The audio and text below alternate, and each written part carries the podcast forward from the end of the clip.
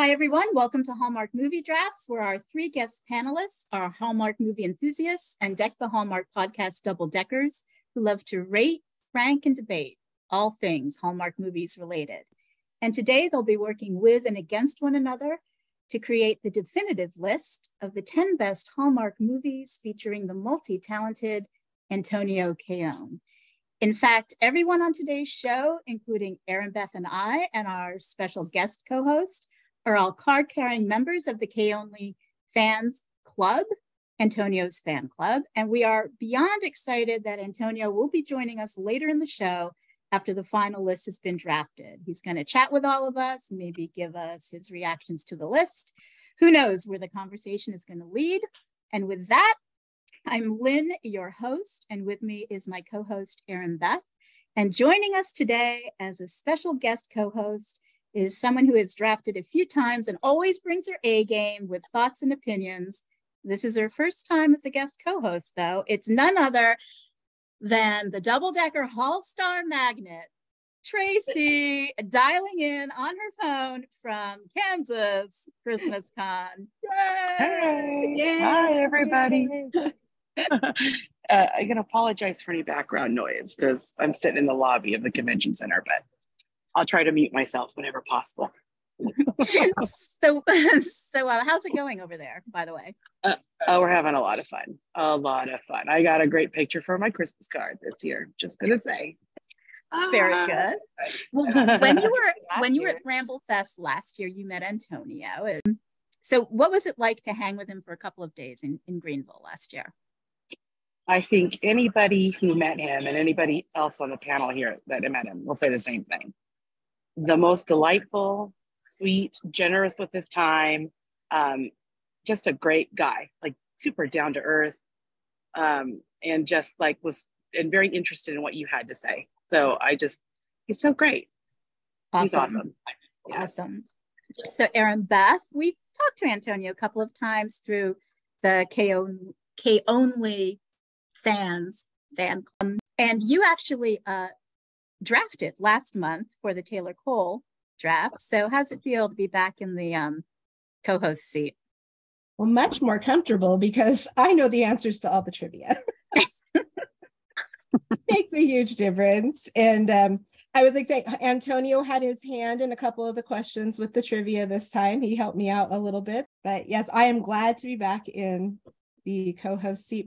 Awesome. Awesome. So Erinbeth, um, we also have, we've got some photos of some of the drinks that Deck the Hallmark podcast producer extraordinaire Erin has made. She is the official mixologist of Hallmark movie drafts. Um, the themes are all around. Yes, uh, Jessica is holding up one of one of hers.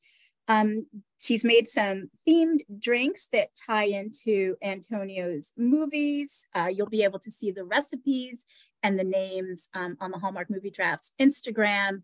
Um, and they're really great. Uh, both of there's a non-alcoholic one as well, and and both of the drinks tie into his sort of Christmas at Evergreen movies that are so wonderful. Or maybe they won't make the list. Who knows? Um, so those are good. So definitely, definitely check them. Definitely check them out. Okay. So in the intro, I said the multi-talented Antonio Cayonne, and it's really true. He's an actor, an author, a restaurateur it's a huge accomplishment to become a known entity in one genre like Hallmark movies on television, but Antonio's experience and talents are known well beyond the Hallmark world. Um, he's the author of Currently Dadding. It's the book he wrote about fatherhood. His acting credits include various episodic television series and theater and stage appearances. He's a co host with Bran on the Falling for Basketball podcast. And oh, yes, then there are the restaurants that he's involved with. I'm sure I'm leaving something out, but the great news is, is as I said, everyone that's drafting today is an Antonio super fan, and they will remind me of anything that I've left out as we go through and, and play the game. So speaking of the game, everybody here has had a few months to put together their own personal top 10 list of Antonio's Hallmark movies out of the 15 that he's made um, as of this date. They are they've ranked them um, from 10th best to the number one favorite, and they're ready to battle it out to get as many of their own picks as possible onto the final list, ideally in the position they have them ranked in. So let's jump right into introducing our three drafters. They've all met Antonio, just like Tracy, and you can see everybody's photos on the uh, Hallmark Movie Drafts Instagram that they took with Antonio. So first up is Nicole. Nicole, this is your first time drafting with us. You met Antonio last July at Bramblefest, and since then you've formed a friendship with him you are the one who created a really engaging Antonio Cayonne fan club page on Facebook and Instagram. It's the one whose name I keep mispronouncing. It's called CayONLY Fans. And listeners, um, in the show notes, you're going to be able to see a link to those socials so that you can join too.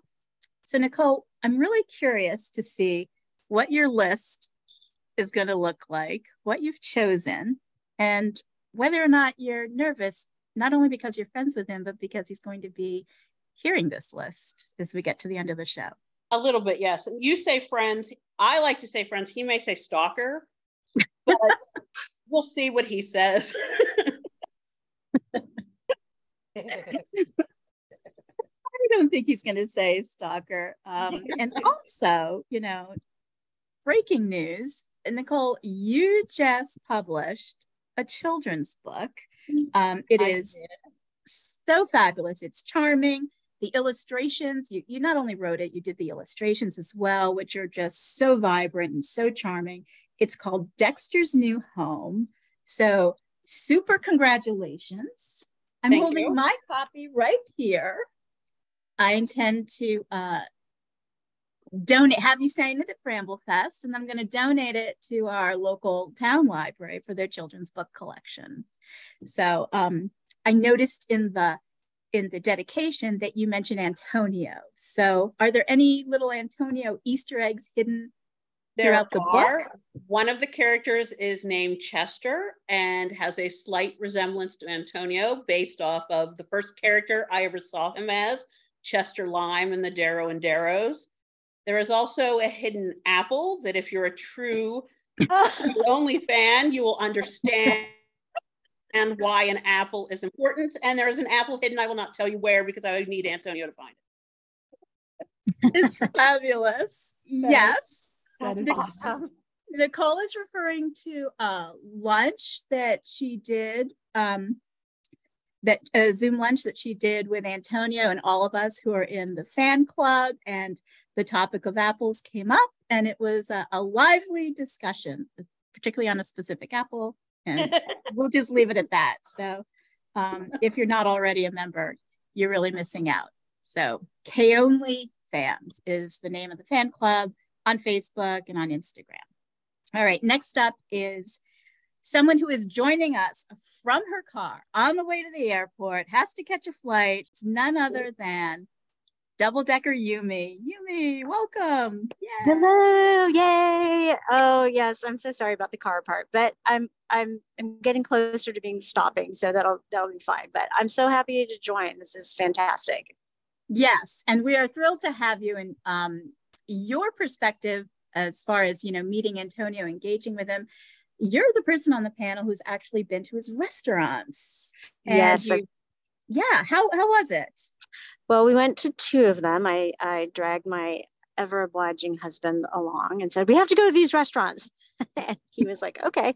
Um, uh, and they were great. We went to the very first one that he opened, the Mackenzie Room first, and then our second trip up to Vancouver. And I should say these restaurants are in Vancouver, British Columbia, and we live in the Seattle area. So it's a little bit of a drive, but we were going up there anyway. Uh, the, and the other restaurant we went to was Say Mercy, and they were both wonderful.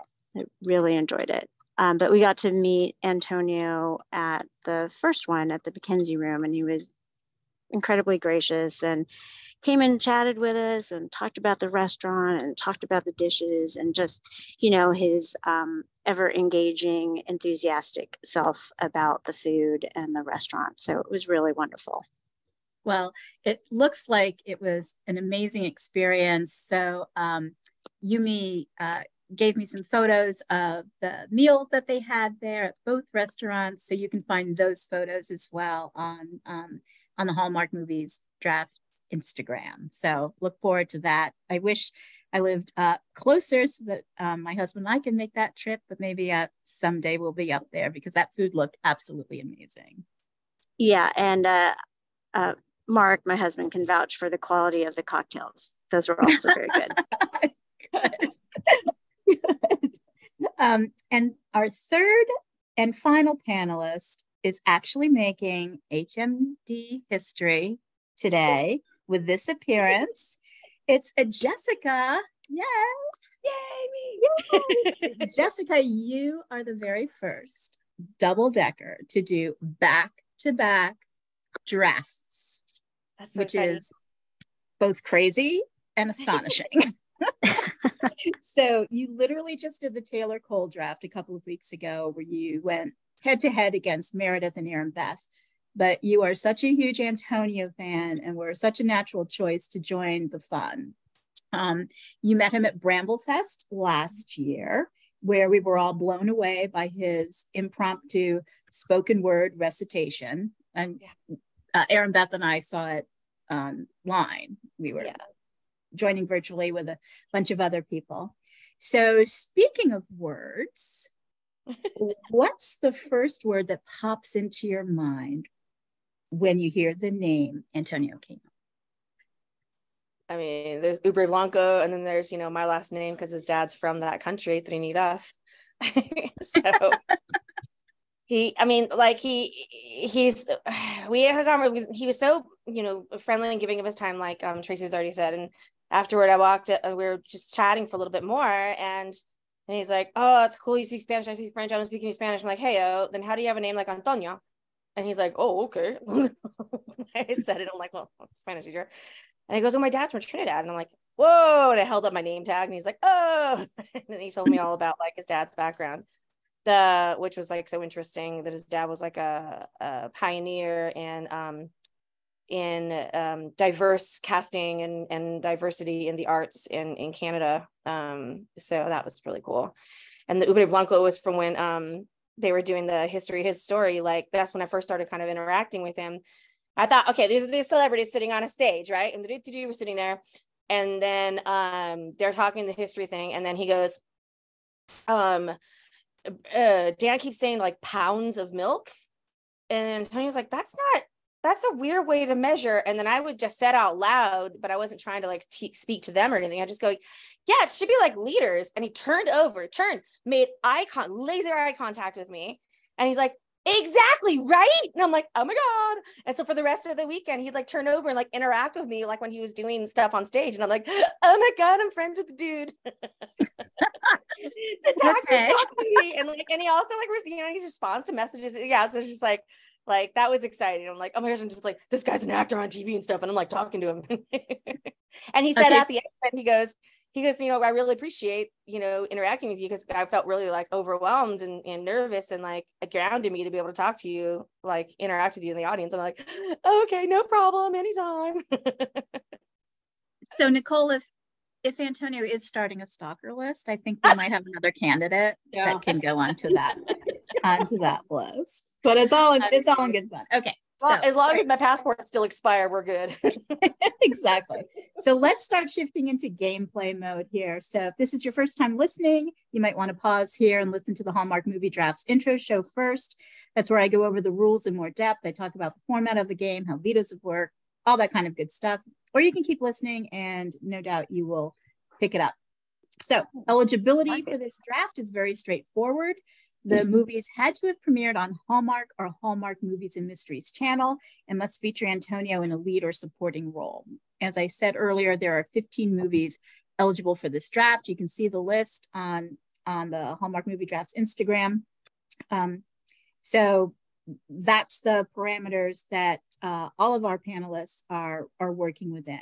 So let's start talking about drafting positions for this match. There are three of them, A, B, and C. Drafter C picks positions 10, 7, and 3 on the list. Drafter C gets one veto card and one veto override card. Drafter B picks positions nine, six, four, and two. Drafter B gets only one veto card because this position gets four picks instead of three. So this, this player has more chances to get movies from their personal list onto their final list. And drafter A picks positions eight, five, and the number one position on the list. Drafter A gets one veto card and one bonus veto. So in addition to picking the number one movie and getting one um, additional veto card to use, it really gives you maybe an advantage or maybe not. It depends on how stealthily everybody else plays. Um, as I said, uh, both Nicole and Yumi are first time players, so they're coming into the game just um, with no extra vetoes hidden away in their pockets. Jessica um, is a returning player, but she used all of her vetoes in the Taylor Cole game. Oh, so everyone is just as Bran loves it. They're all on an even playing field. Nobody has an advantage. Do what you will. Pick your drafting position wisely. And how do we get to know who's going to be picking what? That's where Tracy and Erinbeth come in doing the uh, veto round. So the first person to answer one veto question correctly gets to pick which drafting position they want. The next person to answer a veto a veto question, a uh, a uh, trivia question correctly gets to pick the their position, and then whoever didn't answer anything or comes in third gets whatever um, position is left over. So, so Nicole goes first, and then goes second. Maybe, maybe not. We'll see. you never know. So Tracy and Erinbeth, take it away, and good luck, everybody. All right, so I'm gonna start with the rules real fast. Um, number one, you can't answer until I have finished asking the question. No jumping in before I've finished speaking. Two, as soon as I finish asking the question, just shout out your answer. Three, I will tell you if your answer is right or wrong. If you're wrong, you can't guess again until the other two drafters have made a guess. And four, if you have to, if I have to give you a hint or a clue, then anyone can answer after that, even if you just guessed incorrectly. All right, I think we are all set and ready. And Tracy is going to take it away with the number one question. All right. I don't know if you can hear me very well, only because a panel just let out and it, it seems loud to me. But all right. Question number one. fix my glasses. Antonio and what Christmas and Evergreen co-star went to Ryerson Theater School? Rukiya Bernard. Oh, that was like that was so close. I'm gonna say it was like exactly at the same time. I think it was exactly the same. Yeah, I heard Okay. Dang it, it's the one time. question I know the answer to. oh, All right. Well, we will go on to question number two. In uh-huh. Fashionably Yours, at what age were Antonio's character and Lauren friends? 15? No, Jessica is incorrect. Mm. It's not 15. There's your clue. 10. No. Nicole, you want to take one guess? I know they say childhood friends. I don't know if they gave a year. I'll, I'll go with 18. Oh, so close. It was 17. Instead of uh, continuing to guess numbers, I'm going to pass it back to Tracy for question number three. Okay. Question number three. Okay, I'm going to try to do this. Uh, somebody's very happy standing back, very present. Great. In A Taste of Summer, what is the name of the team Antonio's character coaches? Oh, Nicole got it. Yep. Good job, Nicole. The answer was Blue Jays. So if you want to take this next few seconds to look over the the um, drafting order and decide which order you want to go in, um, I'm going to ask the next question, which is Antonio isn't just in Hallmark movies. In which weekly series did he have a recurring role? Darrow and Darrow. Darrow and Darrow? No, that yeah. weekly okay. series. Ah, Yumi, do you want to guess? No. Can I guess again? Chesapeake Shores. I, know, I know. I guess So Nicole Yumi's super camera fan, is off because she's in her car, but I am envisioning that that I was picturing her too. went with a big scrunchy face. Oh yeah, no, it was like, yeah. I will go ahead and give a clue on this one. Um, this I one think Nicole takes said place. did she? This one takes place Sorry, near. I ruined it. I'm sorry. The clue is this one takes place near water. Chesapeake Shores. All right, Jessica, you got it by sheer ah. just deciding it took place near water. I know he's on that show. Does that mean thought you watch it now? Wow. Talk about, I'm not going to say dumb luck, but talk about dumb luck. Right. All right. So that was great, you guys. So Nicole, so Nicole, you get to um pick your drafting order. Do you need me to tell you the numbers again? I can run through them. No, I think I will go with B. Wow. So Nicole is going to be drafter B. That means she is going to get the most picks. She'll have nine, six, four, and two. And she'll have one veto, but she'll also be the first in the veto order where she'll have to declare whether or not she's going to veto a pick. So Nicole has taken drafter B. Jessica, how about you? That leaves A and C. I think I'm gonna. I think I'm gonna go with C this time. Okay. Jessica has chosen drafter C, even though I have written her next to drafter A and scribbled it out so that we have that. Drafter C gets positions 10, 7, and 3. And Jessica will have one veto and she'll get the veto override, which works as um, if someone plays a veto against a pick that Jessica actually agrees with, she can say veto override and it will cancel out that veto that's been played and it will lock that um, lock that pick right into place and we'll go on with the game. So she can't use a veto override unless she's going to cancel out a veto. It doesn't give her any other vetoing power. So that means that you, Yumi, are drafter A. You will have positions eight, five, and one, and you, in essence, get two vetoes. You get a, a, a regular veto that everyone gets, and you get the bonus veto, which works the same way. So That's amazing because I was really struggling with the bottom of my list, but I have very strong opinions about the top of the list. Then, well, you can you can work it, girl. Good luck. Yeah. But, um, I don't know. These these guys look kind of ruthless to me. They're all smiling right now. They're smiling right now, but we know how this goes. Okay, so Jessica, when you are ready, please DM me in the chat your selection for the number 10 pick, which I already have. Jessica has chosen a movie from 2019. The leads are Eric Winter and Roselyn Sanchez, who are married in real life. They play Gabby and Caleb, and it features Antonio as Matthew. The log line from um, IMDb goes a little like this. Um, Gabby Farrar, played by Roselyn, is a sous chef in New York who moves to the town of Bright Shore, Massachusetts to open a restaurant. When she gets there, she encounters Caleb Delaney, a single father who runs his own restaurant and coaches the girls' softball team. Both restaurants will compete in the town's Taste of Summer Food Festival. And throughout the summer, Gabby finds joy in running her own restaurant and gets to know Caleb.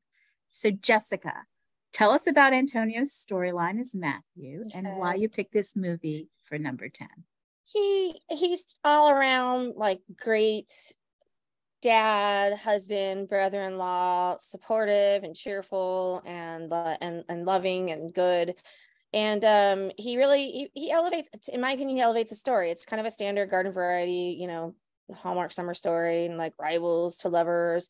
Um another reason that i that i like this movie. For one thing i love the female lead. I'm, I'm a big fan of um she's in the redo of a fantasy island. And um and she's just she's just lovely. She's gorgeous. Her, her accent's beautiful. Um i love the, the that actor that plays big boss man jeffries and like everything. I love that he's now like her mentor and all this. Um that's that's he's he's such a great like bit actor and everything he's in. So like that, the main stuff is is enjoyable and pleasant, but like the presence of Antonio makes it like just adds an extra sparkle. Um, and um, and it's just like every time he's on screen, it's just like oh, there's, there's just like bigger smile, you know. Reasons, good good choice. So Nicole, um, what do you think of a taste of summer at number ten? You're going to veto it? Do you agree? How do you feel about this?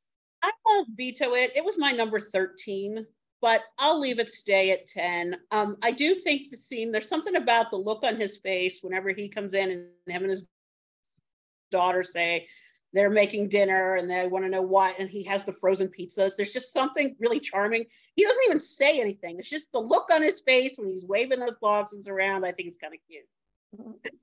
All right, Nicole's just gonna let it slide, even though it was didn't even make her list. Yumi, what about you? Hey, nice to see you. I'm sure whatever Sorry, you said was brilliant. sorry.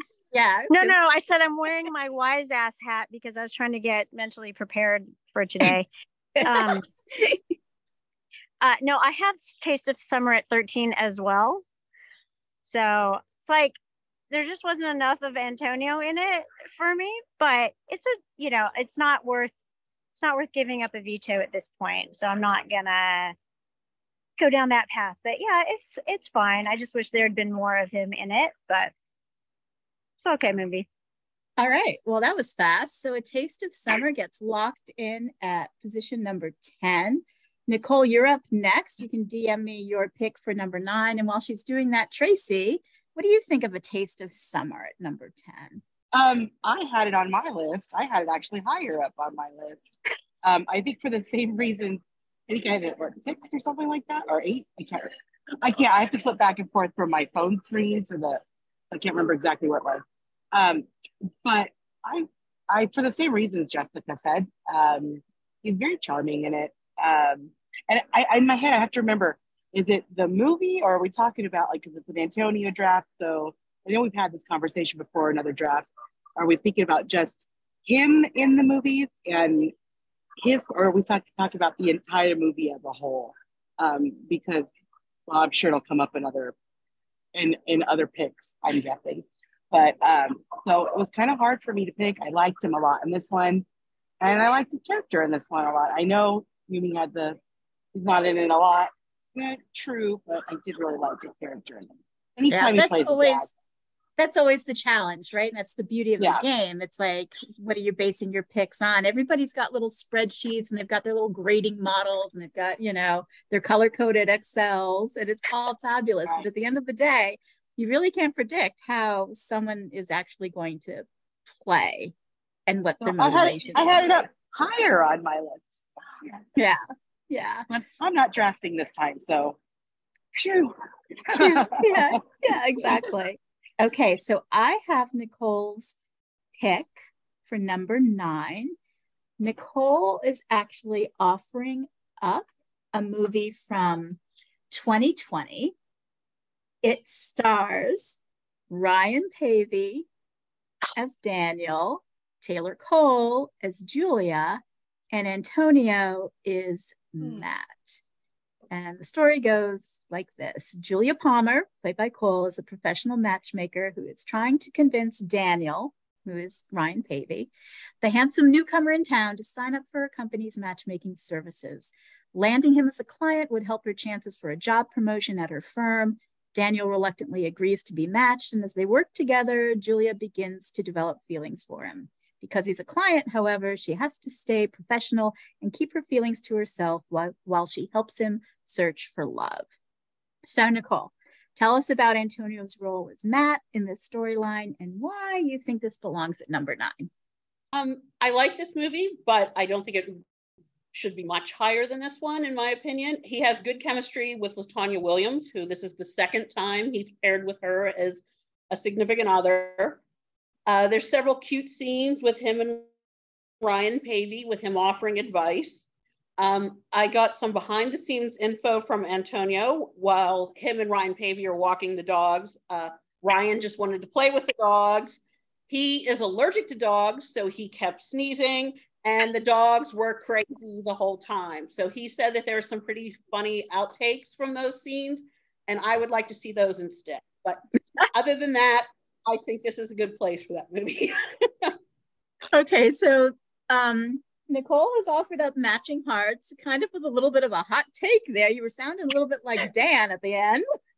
I'd rather see the outtakes of this, but I, I, get your vibe. I totally get it. That is great. That is that's awesome. So Jessica, you are next up in the veto order. What do you think of matching hearts at number nine? I mean, I had a higher, but um, I'm not gonna I'm not gonna fight this one. Um, I might have had a higher because movie overall, but on Antonio's part, yeah, I can see it if you go by there. But um, one thing I'll say is um, you know, watching these movies, I kept like a laser sharp focus on him and like his every expression and stuff. The way that man looks at his ladies is it's it's quite lovely. He's just like there's a point where he's like looking at the, the woman he has intentions for, and she's like, oh, okay, that's nice. Jessica is so like, fan herself as she's making these statements. Great. Yumi, yeah, what about you? What do you think about Matching Hearts at number nine?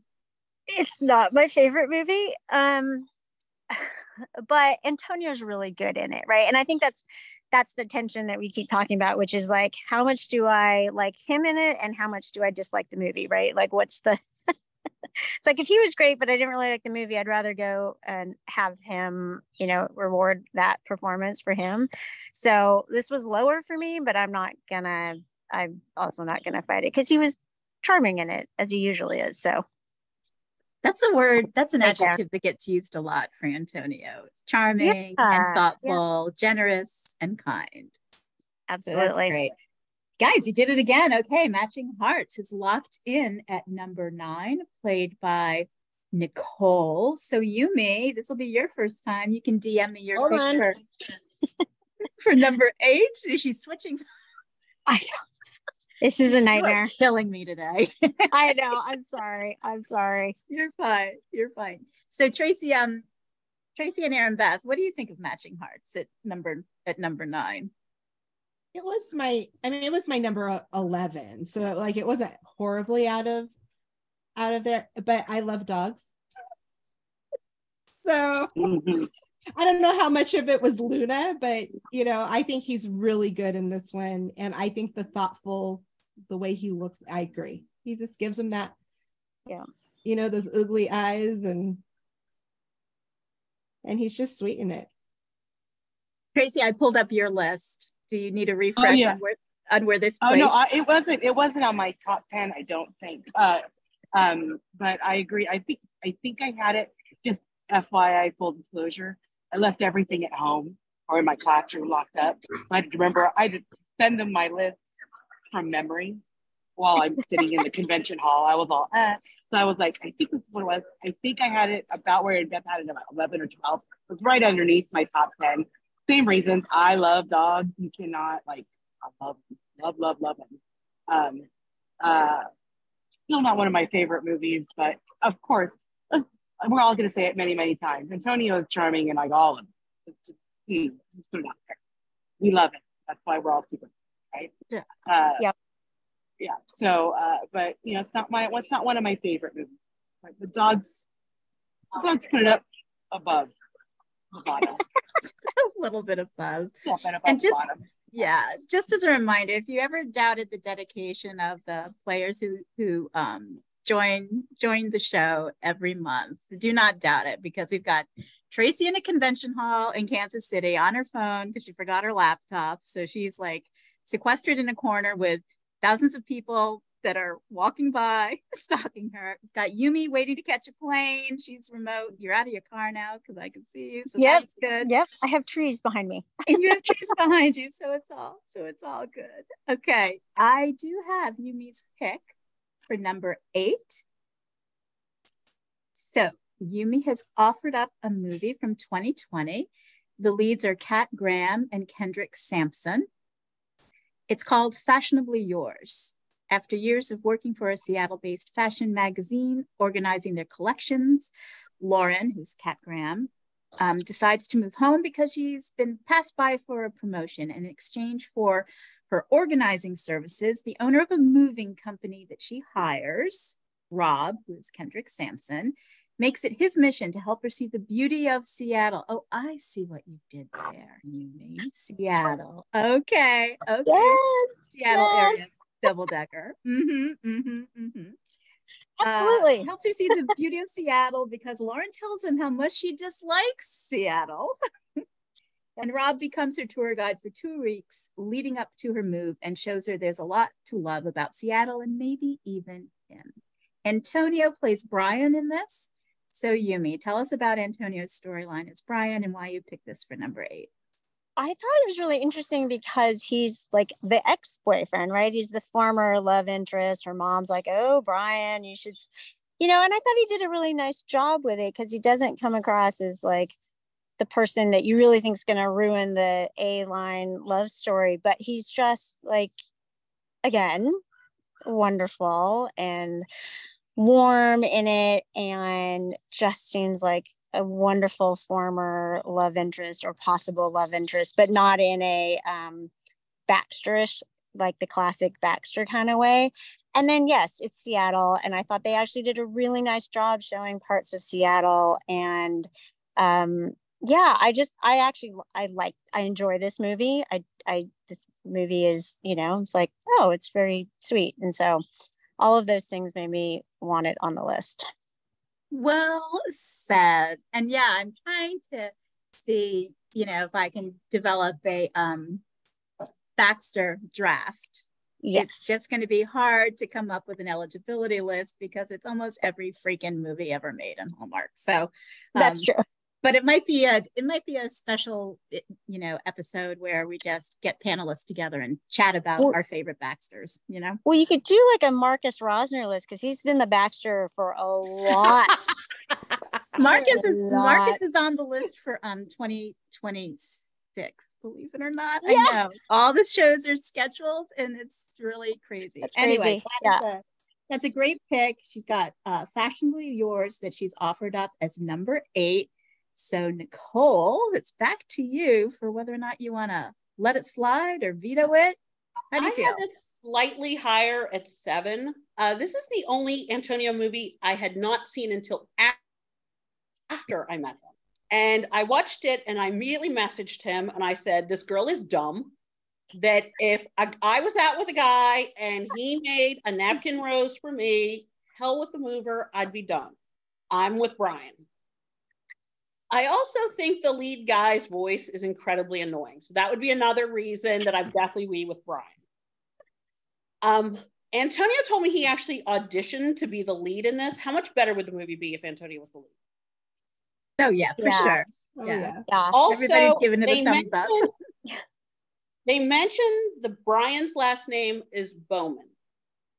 In Curious Caterer, he plays Brad Bowman. So I have developed a whole movie series about the Bowman twins, Brian and Brad, and how they move on with their lives after they're dumped by Lauren and Goldie.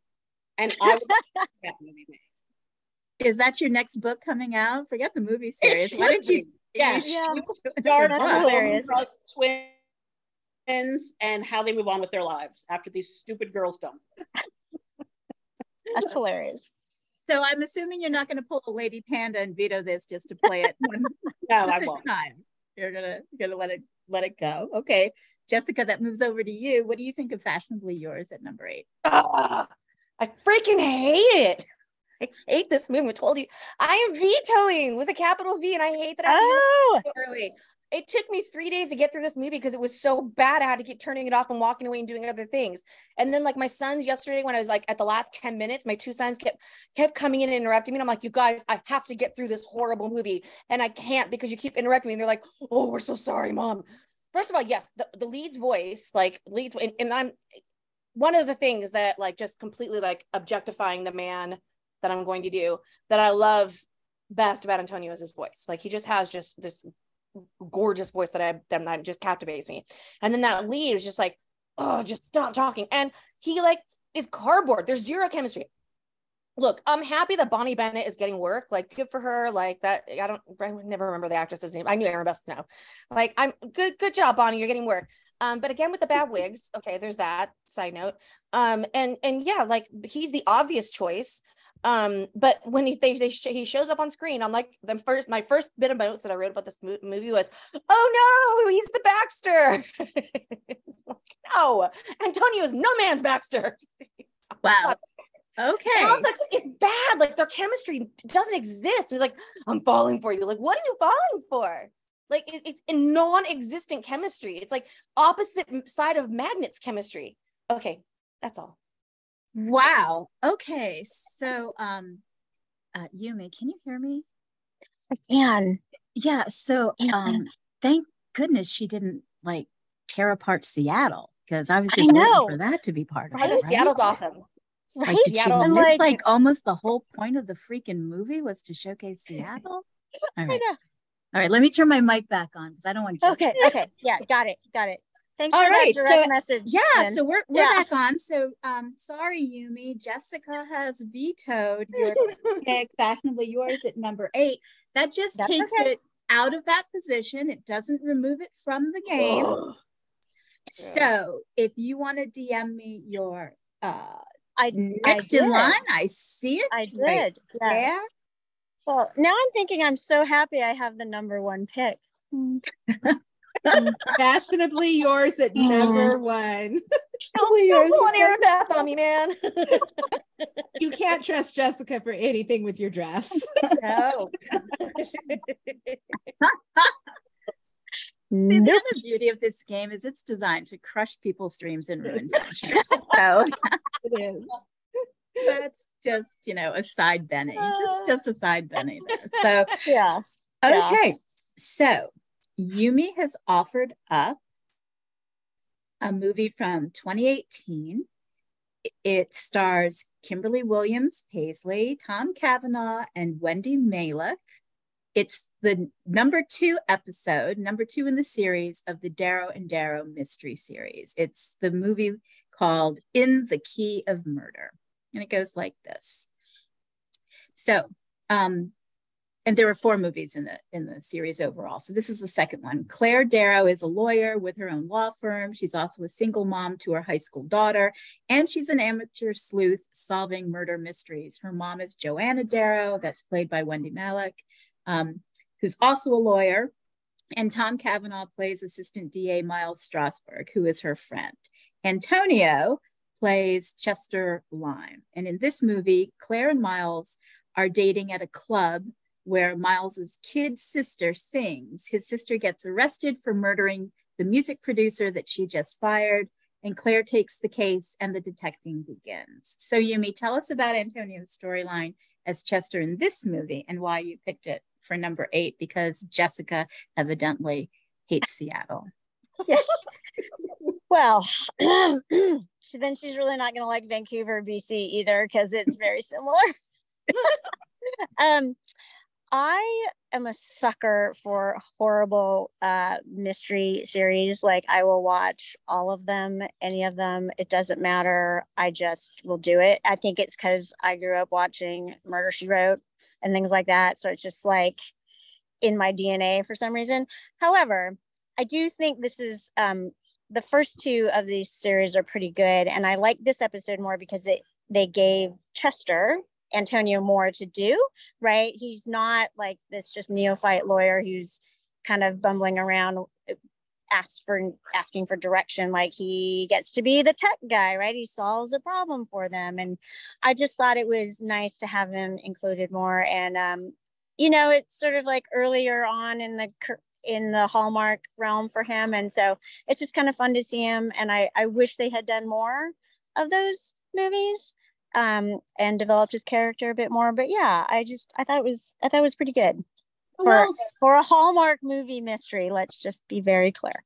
exactly. And who doesn't love, you know, Murder She Wrote? Oh my gosh. I can I still hear the theme music in my head and I would kill for that typewriter. So I know. it's all good. Bring bring Right. on the Hallmark mystery movies. They're Yes. all wonderful in their own fabulous, horrible way. So that's Yeah, exactly. Exactly. So Nicole, back to you, my dear. What do you think of this one? This is the second one in the series, In the Key of Murder. I had it number six on my list. I like it. I like his team building scene where he gets overly emotional about his father's disappointment in him. Uh, he was telling me that he was supposed to introduce himself in every scene, even though these people knew him. And if you listen, there's one scene they didn't cut it out. He just walks up and he goes, Chester Lime, and then starts talking. He said there was one whole scene they filmed with him in front of a mirror where he just practices introducing himself. I would love to see that in the movie, but it didn't make the cut. So, and these are people that actually have a reason to investigate crime. They're not librarians or bakers. So that's a point in their favor too. So I like this one. Can I just say I'm loving all of Nicole's inside information. Isn't it great? Isn't it great? Thank you, Nicole. You're welcome. I, I'm now crossing Nicole off of the murder mystery draft. Yeah. Half of them, 99% of them are not actually entitled to be solving mysteries. I mean, I Get would back to your go out and solve baking people. but I don't have a reason to. That's great. Jessica, my dear, Uh-huh. Darrow Yeah. Darrow in the key of murder at number eight. First of all, I want to I want to be very clear about the fact that I think Seattle's a lovely city and I love Vancouver as well. So I just want that to be abundantly clear. Yeah. Well, you don't Uh, have any yeah. vetoes left, so you. I you know. No, no, no. Veto it- override. But I just wanted to make that known. Um, yeah, no, this I, I this was really close to where I had it, and um, yeah, that description is just fine. And in this it, that bit where he's trying to do the team building stuff, and there's like what four people in that office. That's yeah, that was it was sweet, and that they get how they went along with it. Yeah, It- I liked this one a lot. I like Okay. it. I like it where it is. It, it belongs where it is. Yeah. Great. So you go ahead and send me, Jessica, your pick for number seven. I'm going to do a quick recap. We have A Taste of Summer at number 10, Matching Hearts at number nine, Darrow and Darrow uh, uh, film number two, which is In the Key of Murder at number eight. Um, Tracy, what do you think about the Darrow and Darrow series? Okay, sorry, I had to unmute. Uh, wow, I I I really like the Darrow and Darrow movie series. I I think I watched one of them a long time ago and kind of forgot about him. Didn't and Antonio wasn't even on my radar back then. And so I remember going back to rewatch and I was like, Antonio's in these. And I just love his, I love Chester. I think he is kind of like this bumbling but shy and um uh like like he's trying to work up the nerve to ask ask the other well i know that's in the other but anyway i don't want to in case anybody else wants to talk about that movie later but um i just love his character. I love chester. He's just like he reminds me of some of my um this is going to sound weird but some of like my middle school kids who are just like i don't know miss perry should i go talk to this girl? Should i go talk to this boy? I don't know. I just i found it super cute. I really like him in these movies. And I love Tom Cavanagh and I love Kimberly Williams Paisley and Wendy Malick. And I mean, I don't know how you great could do these cast. reds. You can't, Yeah, I yeah, you how- can't beat the cast. So it's Yeah. great. Um, awesome. All right. So we've got uh the first 10, 9, and 8 locked in. It's going to be uh Jessica's turn to send me her pick for number seven. Um, Erinbeth, I know you're a big mystery fan, just like me. What do you think of the series? Um, it is that it's actually one of my favorites. Um, I've rewatched them several times, and I do remember seeing Antonio. He wasn't like on my radar like he is now, but I remember thinking in my head that he was he was too he was like too cute to be in that awkward Chester kind of you know role that they put him in. And so I just remember thinking he's a cutie. She won't friend zone him. and so yeah i and i like it and i mean the cast is such high caliber i mean i you know i think covid may have sidelined that one because i do believe there was supposed to be more but we lost the it canceled i think that they lost out on that one but it's a good series Well, Jessica has sent a little more um, Darrow and Darrow love our way for you guys to decide on. I just have her offering for position number seven. It's Darrow and Darrow, and it's actually the um, pilot episode, which was in 2017. So it's the it's the first in the series of four. So um, this is when uh, there's a really close friend is convicted of stealing from an expensive jewelry store and it's up to uh, Claire, who's Kimberly Williams Paisley, to bring justice. That's basically the plot in one sentence or less. So, Jessica, tell us about your reasoning for picking this for number seven. Um, it as pilots go, man. Like it's a like you're done with this, and you're like, okay, let me, let's watch the next one. And um, and um, Yumi, this is the one that you and I like video chatted together, right? Yeah. We did group chat Yeah. watching this. That was fun. Yeah. Um, and I okay, first of all, the man rocks the bow tie. Let's just let's just Yeah. sub that one out right now. Um, his he's he's so sweet. He he he does the like lovelorn boy really well. And then he's like trying to kind of get over being intimidated by the other guy in the office. And um, you know, that that story he he he makes that B storyline like a strong story and not just like, oh, cute little background office, blah blah blah blah. Like he, he makes he makes it a legitimate like part of the story and then the mystery is interesting and and i love what nicole says about she has a legitimate reason to actually solve this crime um and the cast my god who- i mean you can put wendy malick and i love her enough to watch even like really bad movies this is not a really bad movie but she's fantastic in everything she's in Yeah. She's so good. She's just Mhm. so, so good. Okay, Yumi, you are next up in the veto order. What do you think of this one? I had this just one higher than the than the one I put in, so I'm totally That's- happy with it in this spot. Yeah, I loved it. Awesome. Okay, that brings us back to you, Nicole. Is it going to stay at number seven, the pilot episode of Darrow and Darrow? I had it at 10. I'm fine with it at seven. I think it's it's really cute that every time he goes to ask her out instead he asks for a pen. Like how many pens do we have so long? I think it's cute that the older man in the office kind of fixes them up. Uh, the scene where they're talking about the obscure laws reminds me years ago I worked in a law firm and the one lawyer had on his desk a bag of peanuts because it said on it may contain peanuts. And he would always say, you know, it's my kind that caused this to happen. Some stupid person's going to sue someone, and someone like me is going to represent them. So the scene where they talk about the obscure laws makes me think of when I worked at the law firm and that bag of peanuts, and it makes me laugh. That's hilarious. that is so funny. All right. Well, Darrow and Darrow, the pilot episode from 2017, is locked in at number seven. Uh, Nicole, you can go ahead and DM me your pick for number six. Um, you guys can mark your calendars for September of 2025 for the uh, murder mystery pilot draft. It's going to be all the murder mysteries, just the pilot episodes that we'll be drafting. Um, yeah, don't make any plans two and a half years from now. So there you have it. I, I know you think I'm kidding, but I'm really not. I wrote it down. It's on my li- it's on my it piece. down. Yeah. exactly. Oh my gosh. All right. So I have Nicole's pick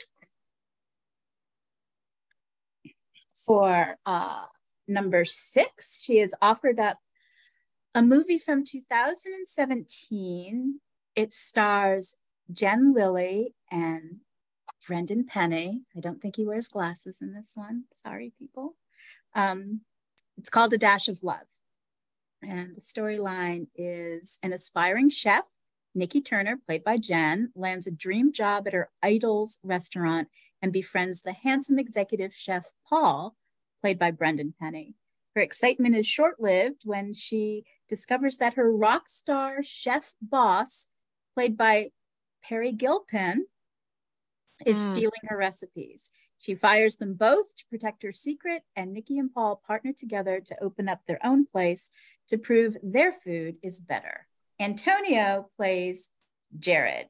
So, tell us about Antonio's storyline as Jared in this movie and why you pick it for number six, why you like it.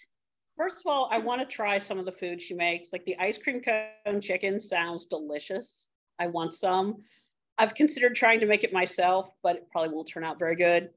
Uh, his chemistry with Brendan Penny, like you can tell they're friends and just the way they talk. I love the first scene they're together playing basketball. Uh, Brendan Penny's character is giving him advice. And then suddenly, like a week later, Antonio's character is suddenly now the expert because he's known this girl for a week. That he's then giving Brendan Penny advice. And he says, like, Brendan Penny's so worked up, and Antonio's character says, I know you told me three times, and I want to apologize to my friend Laura who I'm always saying things to her whenever I'm upset with someone. And she has probably thought in her head many times, I know you've told me three times. So, Laura, I'm sorry. This whole scene made me think of us. I love it. I love it. Okay. Um, Jessica, what do you think of Dash of Love for number six? Yeah, I just you don't have any vetoes, but Yeah, what are your thoughts? but I really did have it just as one above there here. So yeah, and uh, yeah, his him his uh his their their friendship is great. Your your head's not in the game, man. Like, oh yeah, that was good. Like the basketball scenes are so great. And um and yeah, the way he looks again, the way he looks at the girl. Um, yeah, it's a great, it's a it's a sweet I I'd watch it again for sure. Um, and that's one of my kind of one of my parts of my, my ratings list is would I watch it again or how willing am I to watch it again. Um, so yeah, it's good. I like it. He's he's a good So- bestie. So Yumi, that leaves it up to you for Dash of Love for number six. Jessica is not vetoing it because she doesn't have a veto, and also because I think it takes place in Seattle, so Yeah. she's fine with that. What do Not- you think? an, it's an okay movie. Like I think it's fine. Um, I I am pre- I well I'm happy that he gets to play basketball. That was really that was great. I was like, did they write that for him? Like they go, oh, what kind of activity do you guys want to do? Oh, you like basketball? Let's just do basketball, um, which I thought was great. But I'm not sure if he's wearing actual basketball shoes in the scene. I was looking at it. I was looking at his shoes. I'm like, I'm not sure those are basketball shoes. Anyway, that's beside the point. Um, It's very Brian Harold of you. Very good. Yeah. like let me pause take a screenshot and figure out if those are basketball um, uh no I, it i'm i'm happy with i'm i'm okay with it there just because he again he's always great right he's got good rapport with everybody in these movies with and so i just think it's wonderful so yeah we'll leave it there Good job. Okay, so Nicole's pick is Dash of Love is locked in at number six. Are you guys okay? Do you want to keep going or do you want to take a little break? How are you doing? Thumbs up? good Thumbs up. All right, let's let's do it. So number five will bring us to Yumi to send me her pick for number for number five. And Okay. so as she's doing that, we've got um Tracy, what are you thinking? I saw your I saw you kind of smile when Dash of Love came up. What do you think of this movie? Um, I I really like this movie. I mean, it was it was it's not in my top top five. I think I have it at I think I had it at eight. I know it's in my list. Um, I like this movie. I like Antonio in this movie. I really like Brendan Penny in this movie too. So, um, and it's like Jessica said, I it's it's one that I would watch again. I have watched again. It's one I actually own that on my like like I bought it on Amazon Prime so I could watch it again. So it's just one that I do like. So I was, I was like, oh yeah, okay, I'm good. I'm good with you guys putting this one on here. I have no problems with that one. So I'm a sucker for restaurant movies too, like chef Mm. movies and Mhm, stuff like mhm. that. So which also makes me go, huh, Antonio did a few. He's doing those too. I was like, coincidence? Hmm, no, I don't know. But I just I like this movie. You can mark your like- uh, calendars again because there's a restaurant theme draft. that um, and that one's actually in 2023, so you don't have to wait that. I'm 2024, excuse me. You don't have to Oh, wait okay. that long. Yeah, yeah. It was a Yay! suggested topic from um, Double Decker Jackie. So That's a good one. nice yeah, it's a good one. It's it's a really good one. Okay, so we have uh the number five offering from Yumi, and it is a movie from 2021. It stars Fiona Gubelmann as Hazel. Antonio stars as Jared. It is The Vows We Keep. This premiered on Hallmark Movies and Mysteries channel. Hazel is played by Fiona. She's an event planner her sister Lindsay is getting married and they want the event to be at Rosewood Inn. It turns out that the owner of the inn, Simone, played by Linda Thorson, has decided to sell the place. So Hazel manages to push the wedding forward in time to have the wedding there before the inn is sold. And in return, she has to plan all of the events at the inn. Help me before the sale. It's through that lens that she gets to know Jared, who's played by Antonio, and he's there to help Simone with the sale. Actors Linda Thorson and Michelle Scarabelli as estranged sisters are really at the heart of this movie, which puts childhood memories and family reconciliation at the forefront, along with the blossoming romance between Hazel and Jared. So, why so this, this, movie? Yeah, this is five sound like Dan, I, I really don't like this movie. However, he gets to be the lead, right? And so we get more of him and he's he I think he does a fine job. I just wish this was a much better movie, right? Because it is like wedding planning, selling a property, a lot of heavy loss themes. Like it's it's not a this is not a happy movie, right? But I was like, well, uh, you know, but he's in the movie more and it's nice to see him have a lead role. And I liked that about it. And that's basically what I liked about it. Everything else in this movie, I was like, oh, it's all my least, some of my least favorite things, but the scenery is beautiful, right? Um, yeah, I have really no good defense of it other than him. That's it. That's the defense of this movie is like he's he's charming as usual. So that's a good that is a good defense. There is. There's a lot of wait, what's oh and, this movie.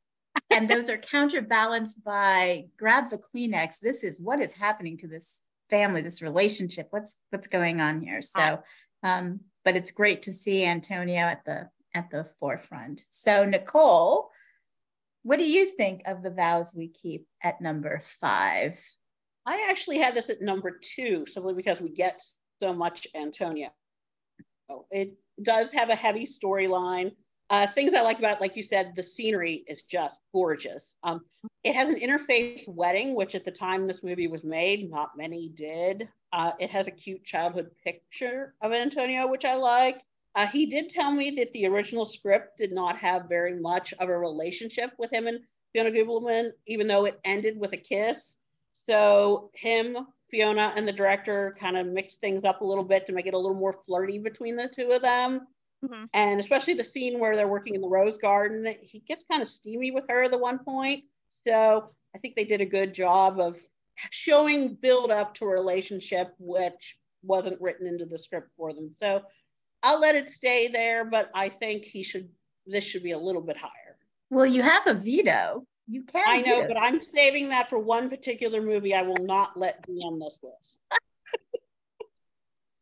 okay. As always, it's just going to be a bloodbath from three to one. So, gonna be all right. So, Nicole is uh, letting it slide. Jessica, you don't have a veto, but do you have any quick thoughts on, on the vows we keep? you rub that in every time. You have no vetoes. but What do you say? like, oh I say it for the listeners, more for you, but I do enjoy saying it to you. I have to. I, fair, fair, fair. Totally understand. Um, uh, I had it a little higher, but honestly, I agree with everything Yumi said, and and then I'll add like, I have you know chemistry. I like smolder and chemistry are two different parts of my of my little rating system. Like a smolder is like for days, right? But the chemistry, the chemistry that's there is a hundred percent him carrying it she gives nothing.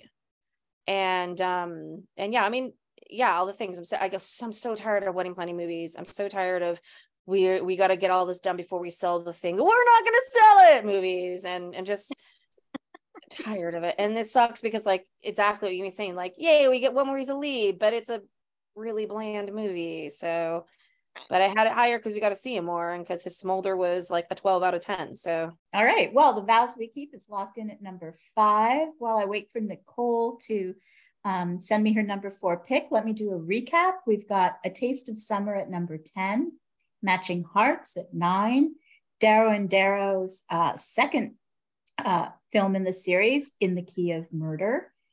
at um, number eight. At number seven is the Darrow and Darrow pilot. At number six is Dash of Love. And just now we locked in The Vows We Keep at number five. Nicole is going to send me her pick for number four.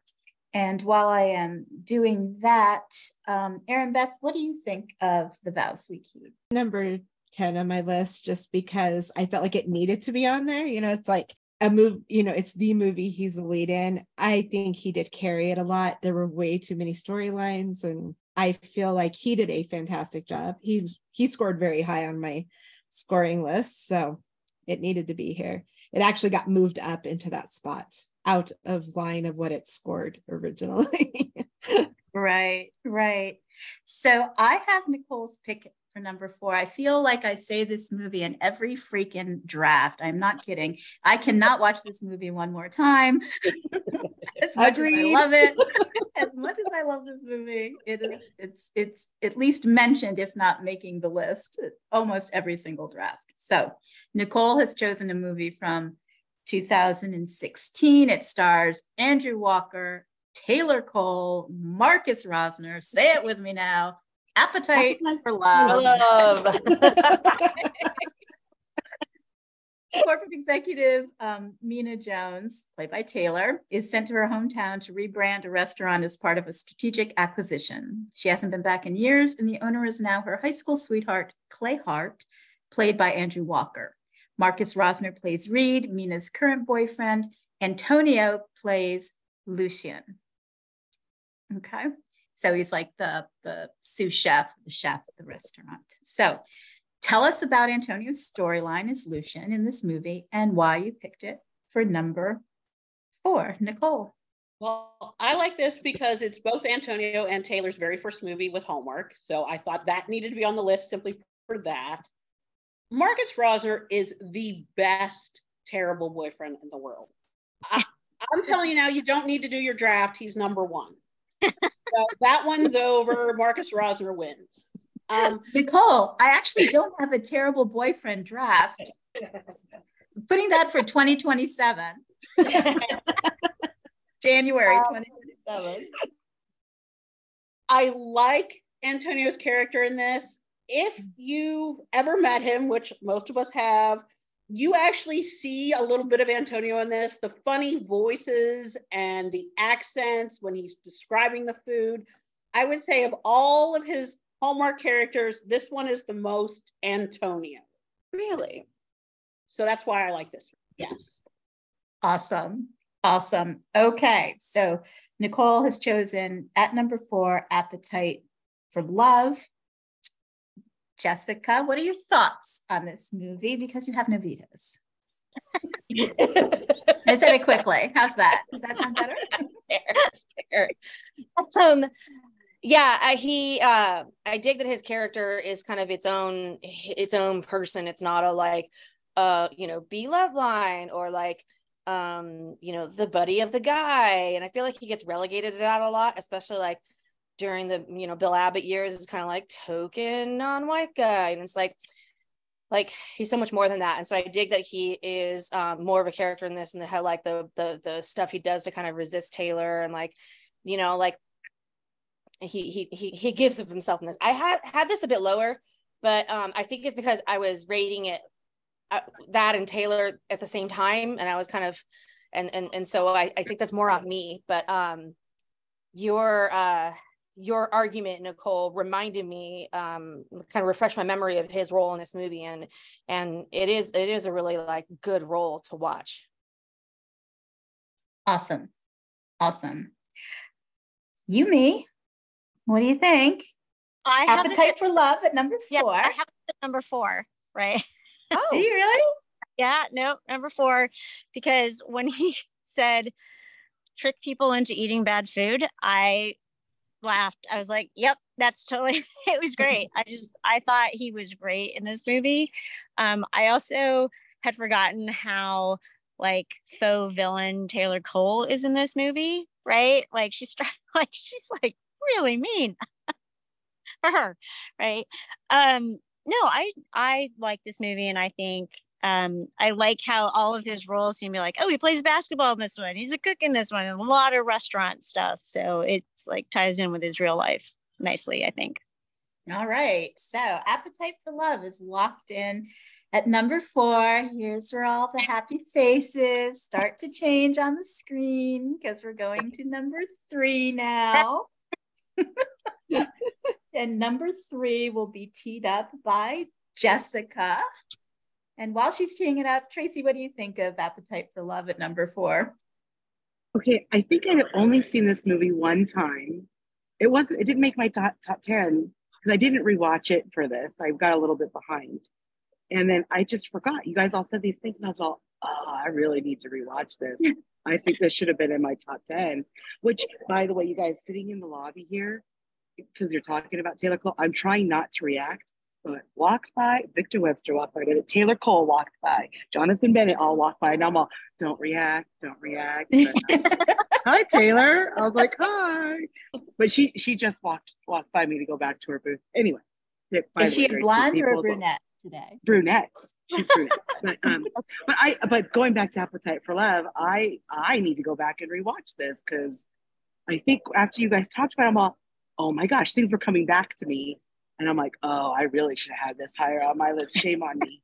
Shame on me. You know, I'm so surprised because you've drafted, you've probably drafted like two or three times at this point. I think maybe yeah. two or three. I'm surprised. Yeah, you're right. None of the drafts that you've been on was this on the eligibility list. So lucky. Yeah, I, so I didn't have to rewatch this. One, you have I'm like, oh it. no, exactly. it's it's definitely on my list to rewatch because I was like, oh wait, this is the most Antonio okay, I got really got to go back and watch. So thank you all for it's good helping me realize I got to go back and watch this. Well, you know, good. Tracy, that Lynn and I could act it out for you. We probably have it memorized at this point. probably, yeah. I could do an interpretive dance yes. with my ribbon wand of all the key scenes of Appetite for Love. I'm surprised you don't have the eating run contest like mapped out in your house, right? Like for my next snack, right? oh my gosh, yes. Yes. Yeah. Oh, we, need that. we need that. We uh, love you, Andrew Walker, Taylor Cole, Marcus yeah. Antonio. this this movie is like I can recite every word practically. Okay, I have to watch it again for the restaurant draft. Oh, exactly. I have Jessica's pick for number three. Here we go, people. Buckle up. Jessica has chosen a movie from 2020 it stars Rukiya Bernard, Holly Robinson Peete, and, and Antonio. It's Christmas in Evergreen. Bells are ringing. This is the fourth movie in the Christmas in Evergreen series. There are several storylines happening all at once in this, but overall, at the center are Hannah Tucker, played by Rukiya, uh, launching uh, the new Evergreen Museum, I think it is, and questioning her sort of her own future and if her fiance Elliot, who is played by Antonio, um, is really Mr. Right. So um, it's an all-star mm-hmm. cast with many of the series characters making appearances, like Barbara Nivens and Ashley Williams. Um, the cast really showcases Hallmark's um, starting to be more intentional about making films that have more diversity in terms of their actors, that are that are in roles in leading roles not just background roles um, so that's basically bells are ringing it's it's really featuring um, hannah tucker and and elliot so why this one at number three? Christmas and evergreen bells are ringing. Okay we were promised that it was a movie that was going to feature them as a couple and then we were shown a different movie than what the commercials advertised. Um and that irritated me. Um the whole weird like obviously the actor who plays the actor who played thomas i don't know if he had covid or what but the whole like we're, we're planning a wedding oh no we're not going to have a wedding we're just going to show up on zoom I'm like, are they going to do a Zoom like by proxy wedding? And then Antonio will be the by proxy guy. Like, no, no, we're just gonna have a little scene where they read their vows to each other. Okay. Um, I love the kid. Like, watching him grow up throughout the movies was was charming to see. Um, you don't you don't often get to see the what happens after the happily ever after so you know that's always intriguing to see like what happens in their relationship and how are they working it out? I think the breakup was unnecessary but we did get a lot of cute scenes between the two of them like with the snow fights and you know that you can see like they have they have really good chemistry and um and you see it you see it at play there um and so they are what like the good of this movie is the two of them. Like the, the hat guy. I totally want like a biopic of those actresses who play the twins. Like, what is their story? Um, and um, but yeah, it they're the only they are the single like charm of this movie, and you know, they're both super charming. So it, it, it bears, you know, a spotlight. Wow. Wow.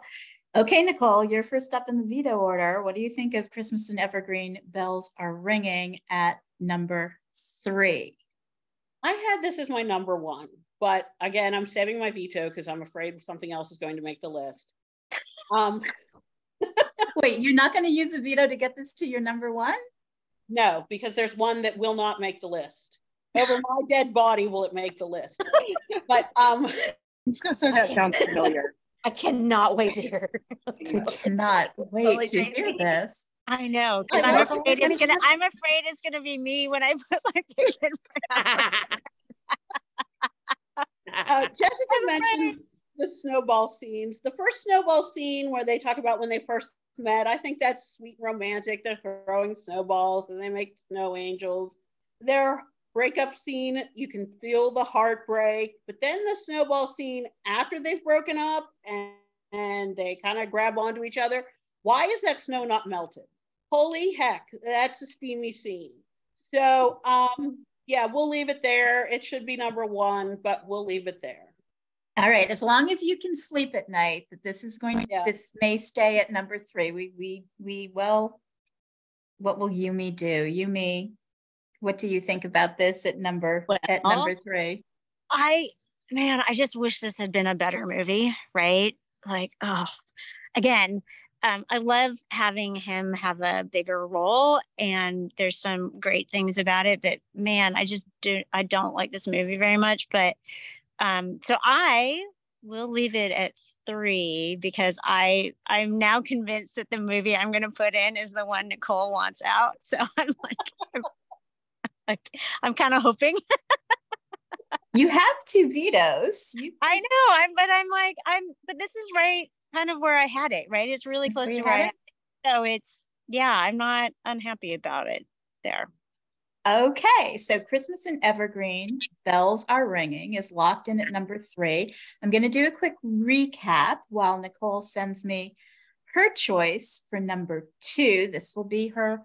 This will be her last pick. Jessica played her last pick with um, with Bells Are Ringing. So at number 10, we have A Taste of Summer. Nine is Matching Hearts.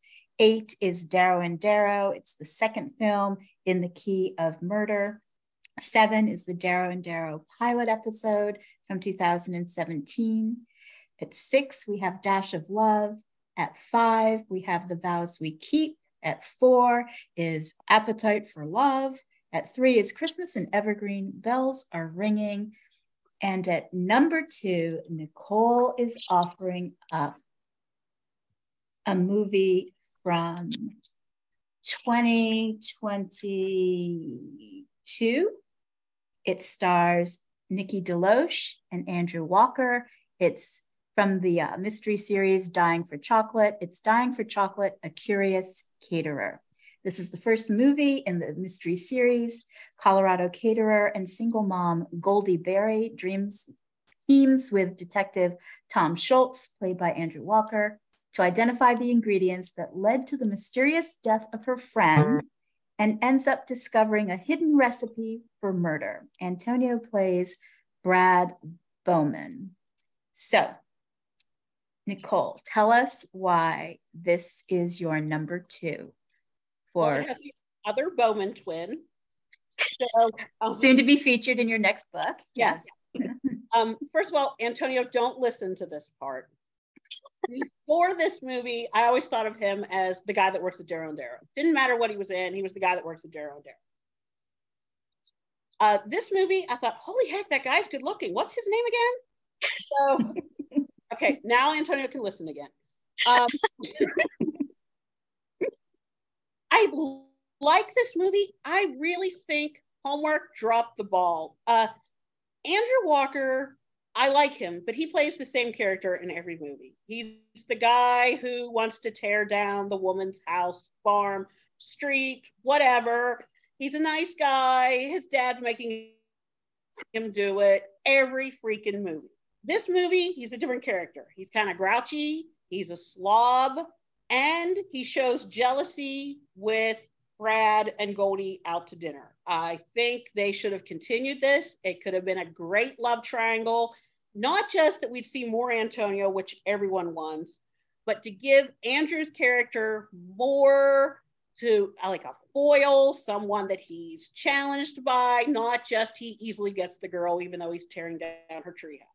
So uh, Antonio's a nice dresser. He's rich he should be in all of them. This should be a love triangle. That's my only complaint. Wow. So I am so looking forward to Bramblefest when I play that clip to Mrs. Walker. I would tell Andrew himself. So. I love him. I do. I still have time to go to his booth. Oh, oh. The very next week, I will watch it but I know what's I going to happen. So that was a perfect, perfect uh, analysis there. Uh, Nicole, that is great. Nicole has offered up Dying for Chocolate, a curious caterer at number two. Jessica, what are your thoughts? Because you have no vetoes. What are your thoughts?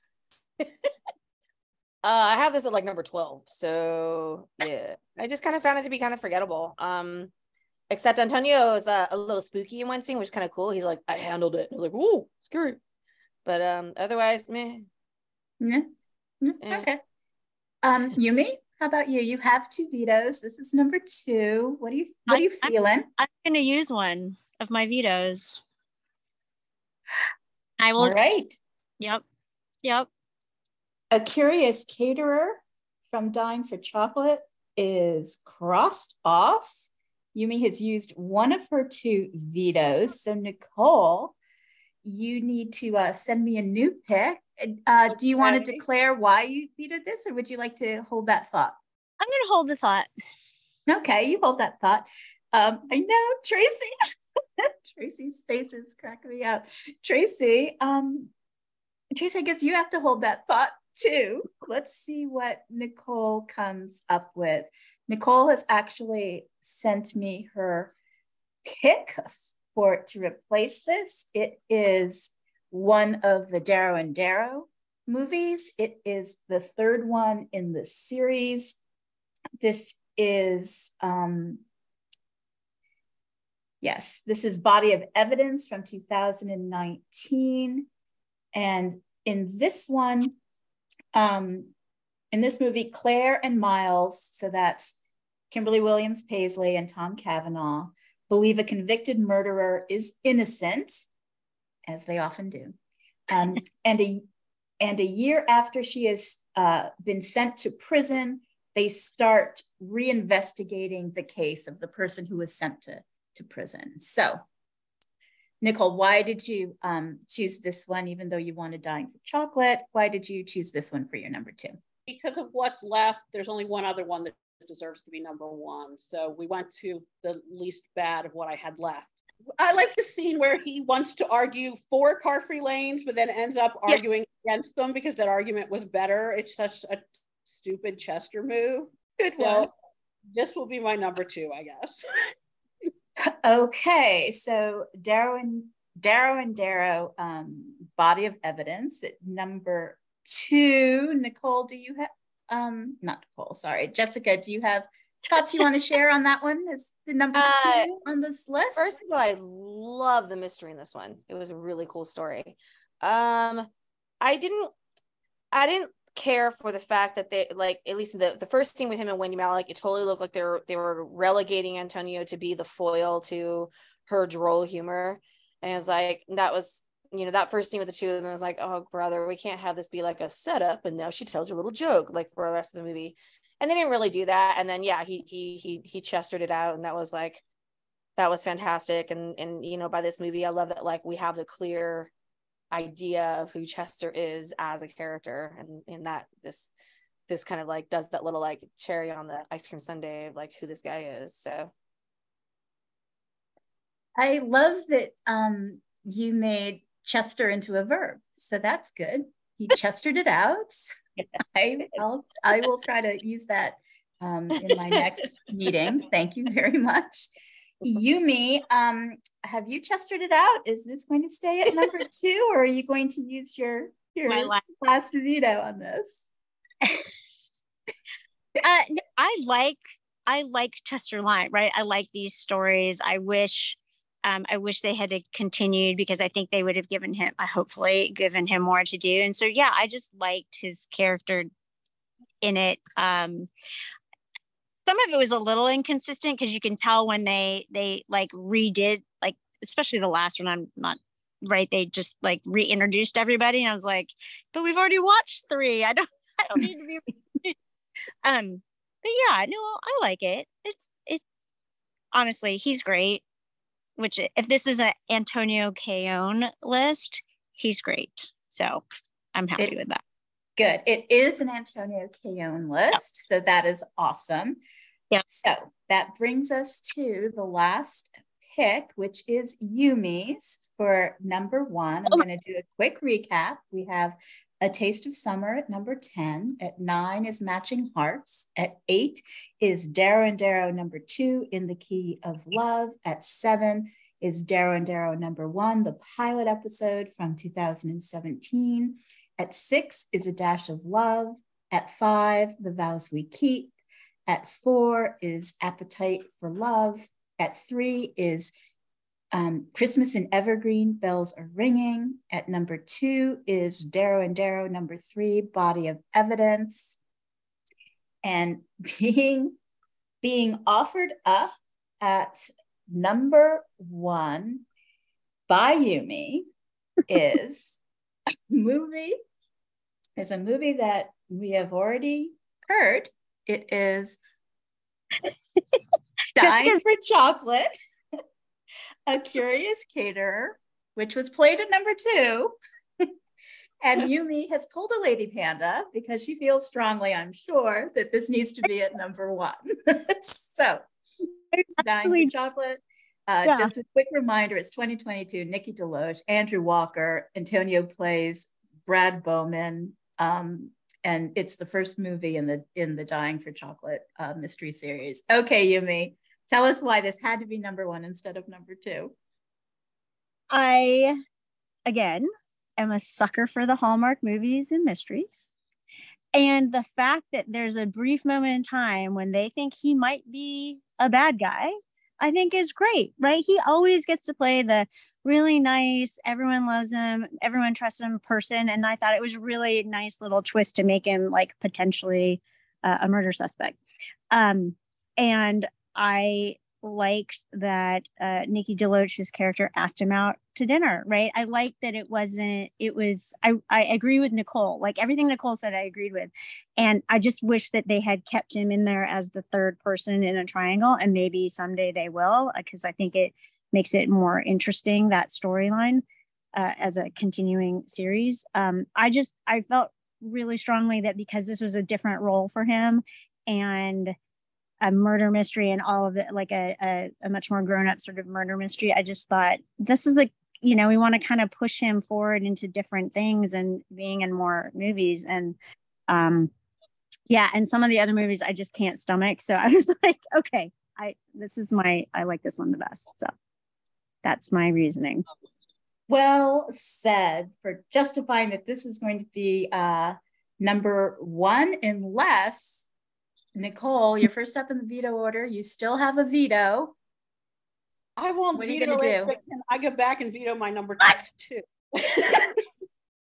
I've changed my mind on my number two now.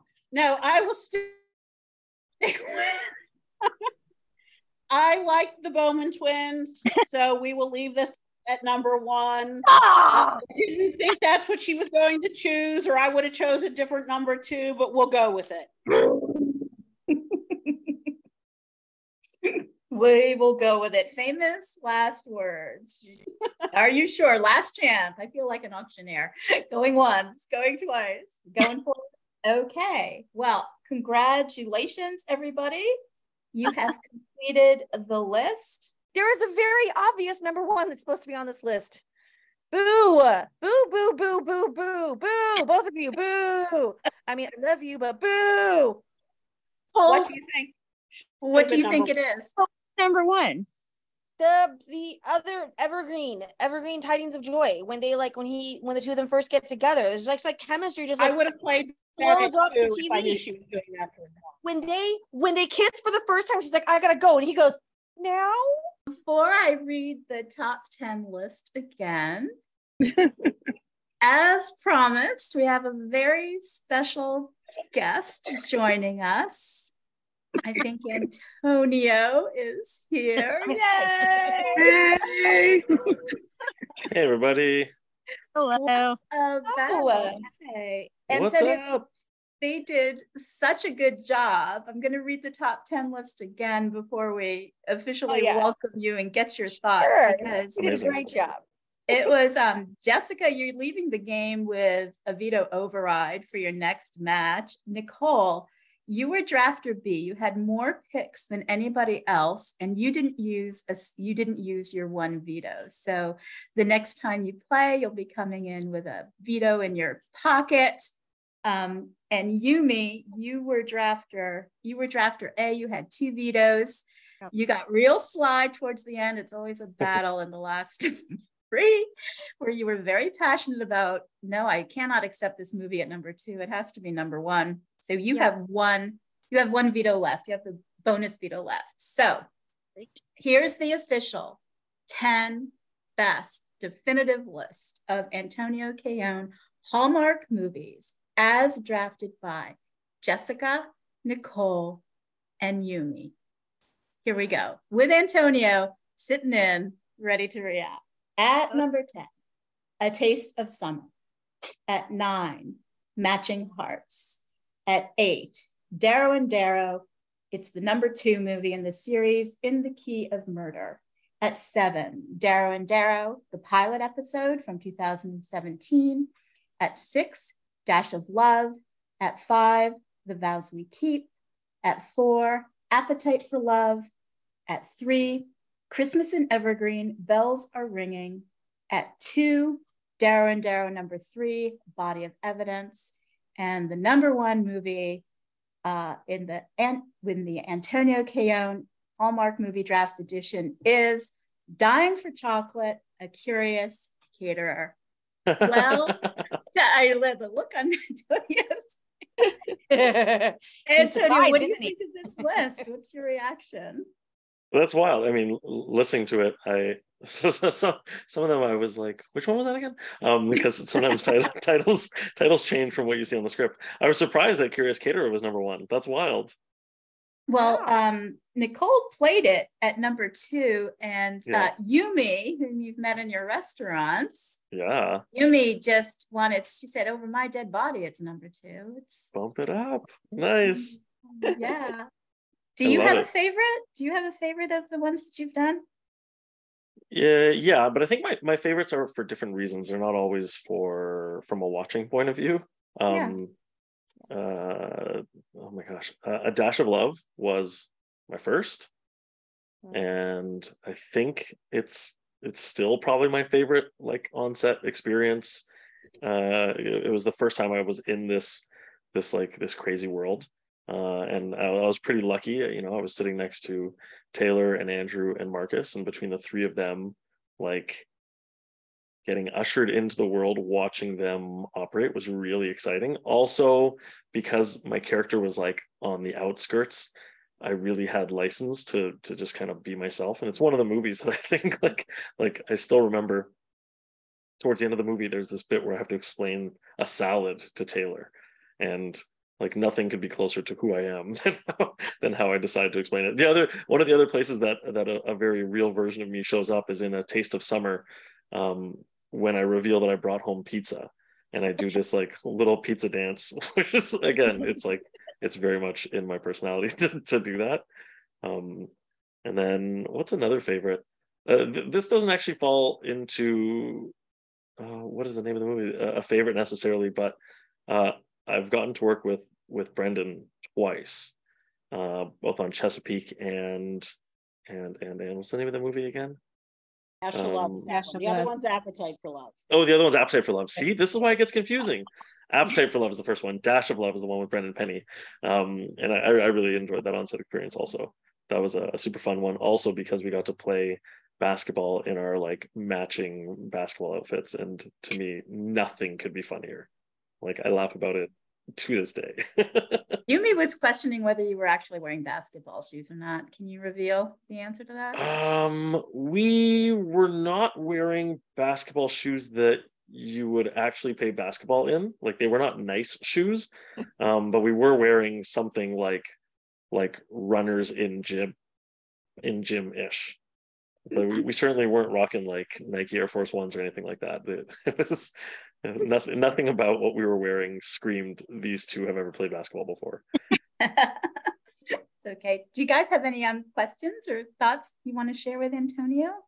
I'd like to say that I actually wrote down in my notes for Appetite for Love super veggie explosion, which is how you Yeah. salad. And because it made me laugh so much. Yeah. like That's so exactly funny. how to describe a salad. yeah yeah uh, and it, it is it is very me like uh, i remember reading it and sort of asking um i think the director was david if i was allowed to kind of like make fun of the moment he was like yeah let's go why not so it, ma- it just makes it more fun Yumi um, sent me photos that I'm going to post on the Instagram of the food from your restaurants yeah that just looked amazing. Absolutely Okay. amazing. How much input do you have to creating in creating those menus? zero that's not true I I do I do a lot of the eating. I don't do a lot of the cooking. I don't do any of the cooking. Um, so the restaurant group we're pretty lucky. Like one of our three partners is a chef. That's Sean Reeve, and he's a genius. Like he's he's truly pretty spectacular at what he does. Um, in the time since we opened the first one, like we've we've been doing this for like eight years now. We each restaurant has its own chef de cuisine. And so oftentimes they'll put up dishes and Sean, he might have done the first draft with them or even the second draft, but um, we will always sit down and eat it and sort of give our feedback. And we all have very different perspectives. And so my, my perspective does get taken into account um, because my perspective has a lot to do with the guest experience. Um, how does it eat? How does it present itself? What are people going to think? How does it compete with something else on the menu? All, all those like all those sort of factors. Um, and then every so often I come up with this really genius, cool idea and I pitch it and everyone declines it. And they say, no, we're not going to make that. So I don't have a lot of input that way. Do you cook at home? You Yeah. who's who who takes the lead? You or your wife, or do you both sort of share it or We are never home at the same time. So we're almost, almost, almost never. Um, but yeah, I do a lot of at home cooking. Uh, and I, I just kind of have like things that I like to do. I, you know, every Wednesday I, I make pizza dough and then I make um, pizza with the boys. That's really exciting. And I spend a lot of time like trying to figure out how to make better and better pasta. Um, and this year I became, uh, as Tracy knows, obsessed with my with my my rice cooker and my air fryer. Uh, and so both of those uh, are on heavy rotation um, in different ways. In the summer, I, I've I've noticed in the summer that I'm less inclined to use my air fryer. I just I also just inherited a little charcoal barbecue, uh, and so I'm actually out of town right now in a place called Parksville, uh, and with me I brought like like a four week dry aged strip loin that I've got to go clean down and cut up and figure out how to how to cook. So that's really exciting. That But yeah, I sounds do- I- amazing. I love yeah, I love my rice cooker to death. That was the one I showed you in the in the Yeah. lunch. I would carry it as a purse if it wasn't by my husband. So I- I- you know, I try it out of my cold, try it out of my cold dead hands. Um, I said at the top of the show that we are super excited because we are going to see you at Bramblefest this year, right? You firmed up your plans. You cleared your schedule. It's happening. It's Yeah, it's great. Yeah. I know. I didn't. I, I, I, I'm. You know, anywhere that anywhere Bran asks me to be, I'm gonna say yes. I spend a lot of time, obviously, chatting with Bran, and that's great. And getting to to to be somewhere with Bran and Dan, and like all of the double deckers and all the love. I mean, I'm not passing that up. That's amazing. Well, I know that Erinbeth and I are super excited because we haven't met you in person yet. So Yeah. we're thrilled, right? I'll be there. I have a question. Um, sure. Go ahead, Jess. So okay, so one of the things we kind of joke around a lot in our group is like when Hallmark movies make a thing about a particular industry and like one of us will be in that industry, we're like, yeah, that's not how that's done. Mhm. Um, you owning restaurants and you having been in several restaurant themed, restaurant centered Hallmark movies, what's one thing, if anything, that they do right, the Hallmark does right about ownership, if anything, and what's the thing that they do wrong that like gets the most under your skin? I'll do that one first. Table settings, table settings, table settings, table settings. Every single time. It doesn't matter. It happened on Curious Caterer. It happened. It happened in Appetite for Love. It happened in in Dash of Love. Like uh, there was one of them. I can't remember which one, but I got there early, and they were setting up sort of the dining room shot, and I just walked around the dining room and I redid it, and then the props person came and pretty much yelled at me, and then I was like, no, it's wrong. Like it's like it's wrong and I, I sort of like I was talking them through, and they were like, "This is how we want it." It, it was just like a big thing, but it makes me crazy. Also because it's such an it's like it's such a layup. Like you can research it. Um, Yeah.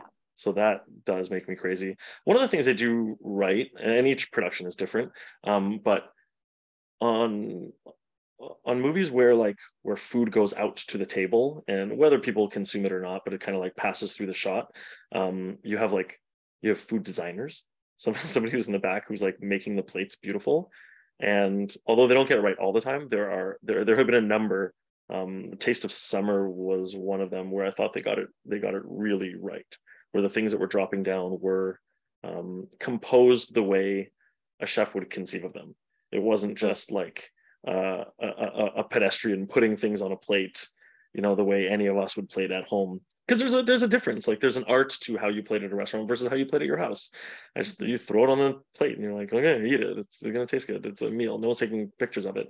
Um, but restaurants more and more are driven towards you know social media, Instagram.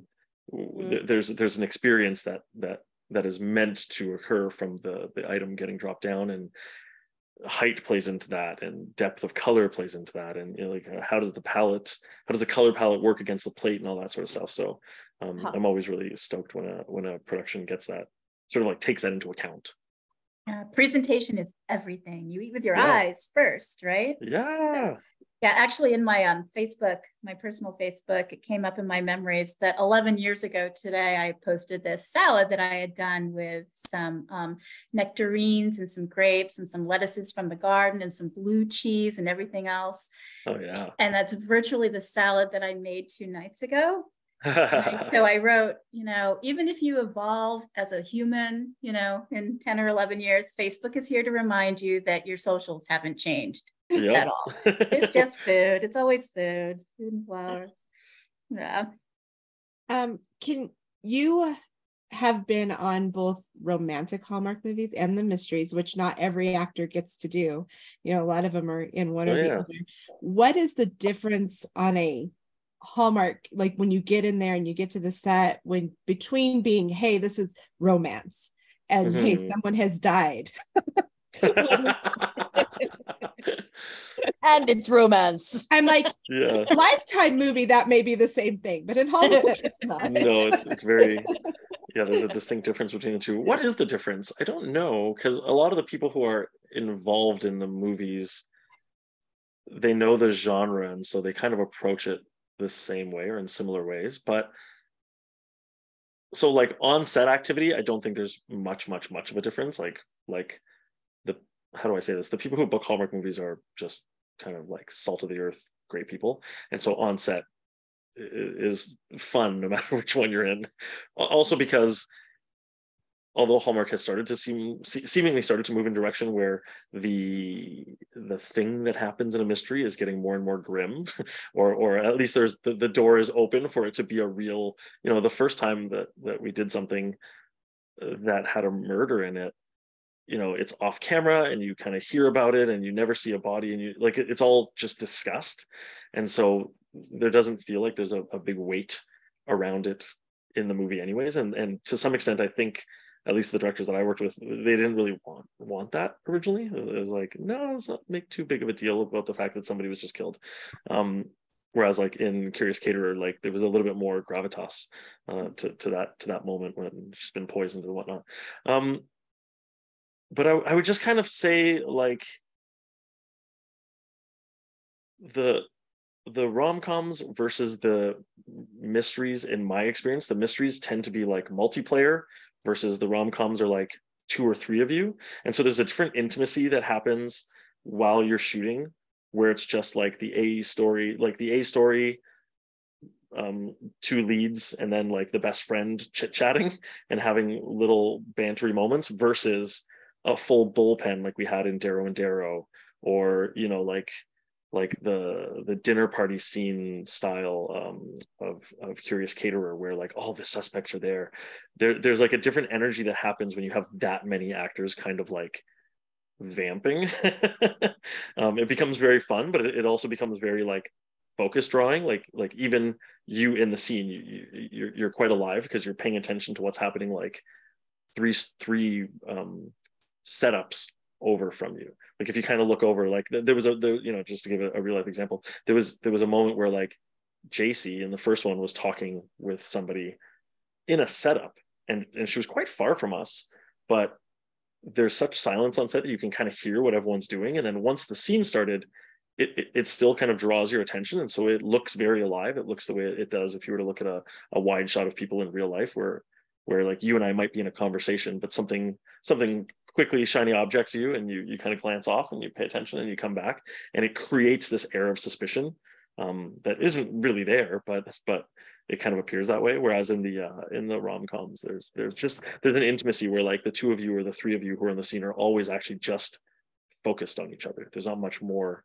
um, to draw your your attention. And i think that the read on that when you end up watching it is and again we read we read so much into that the way people are when you're in a scene where there's intimacy instead of your eyes darting off to something way in the distance it might dart down to the person's necklace or to an earring or to like the, the way hair moves all of a sudden and from a viewer you're like oh my gosh they like each other so it's just it just creates a different like um uh, reaction i think from the audience is that sort of what it was like with the vows we keep when you were working with um, Fiona? Fiona? Yeah.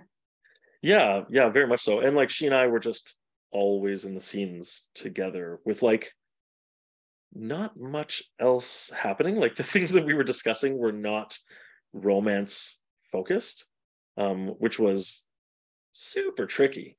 Um, it just was.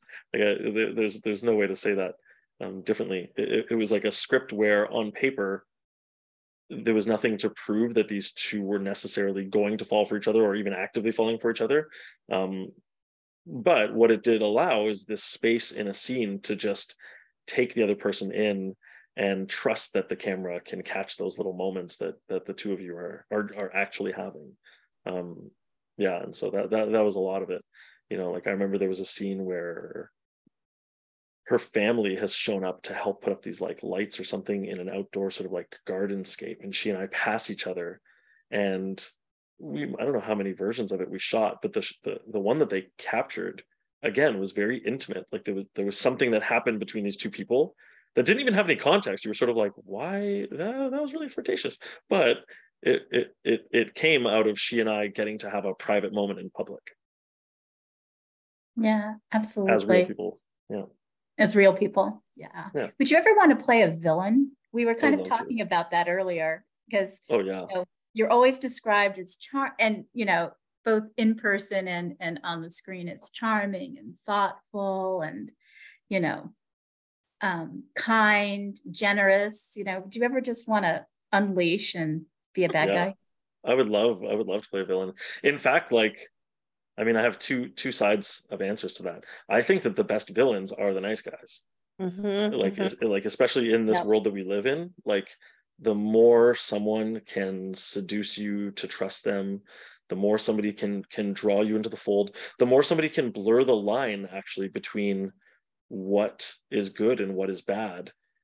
Uh, You- I- yeah, yeah. Go ahead. No, I just think you would be a really terrifying uh, villain. You'd be really good at being a terrifying villain. I just you, have, you have one moment, one line in the the Curious Caterer where you're just like it's taken care of. I'm like, oh man, if you You're replace like, the villain, I'm, he not- I'm not gonna be able it?" to sleep at night. Yeah. yeah yeah yeah and, and I, I really and, and you know like like and i remember that i remember that line i remember choosing to think of it a certain way understanding that that could be misconstrued especially because in a movie like that everybody is a villain so we have to we have to believe that that person could be a suspect for some reason um but yeah like in in that regard i i would love to play a villain that you would never suspect would be the one who does it because you like him. I think that the scariest villains are the ones that you end up rooting for. Um, and that when they go down for whatever it is that they did, it messes you up because you realize, oh, you would have gotten got too. like, like you would have fallen for it. Yeah. That's one side. And then and then there is another side that I would love to play a villain that's like way, way outside of my comfort zone, but but uh yeah there's there's like another side to me that is that like you know at Bramblefest I would tell stories about like New Deal and like like like very fast talking very um like not manipulative but but sort of like negotiating Uh, there's a there's a there's a piece of me that kind of operates in this strange kind of business I mean I I, I run businesses right so I operate in this kind of like strange business world where people are not always the center of what you're talking about. You're often talking about things, um, products and, and supplies and stuff like that. And so being able to apply that sort of logic to people creates a callousness. Um, and and I I kind of delight in that in a weird way. Like when I used to do a lot of Shakespeare, that's how a lot of the Shakespearean villains are written.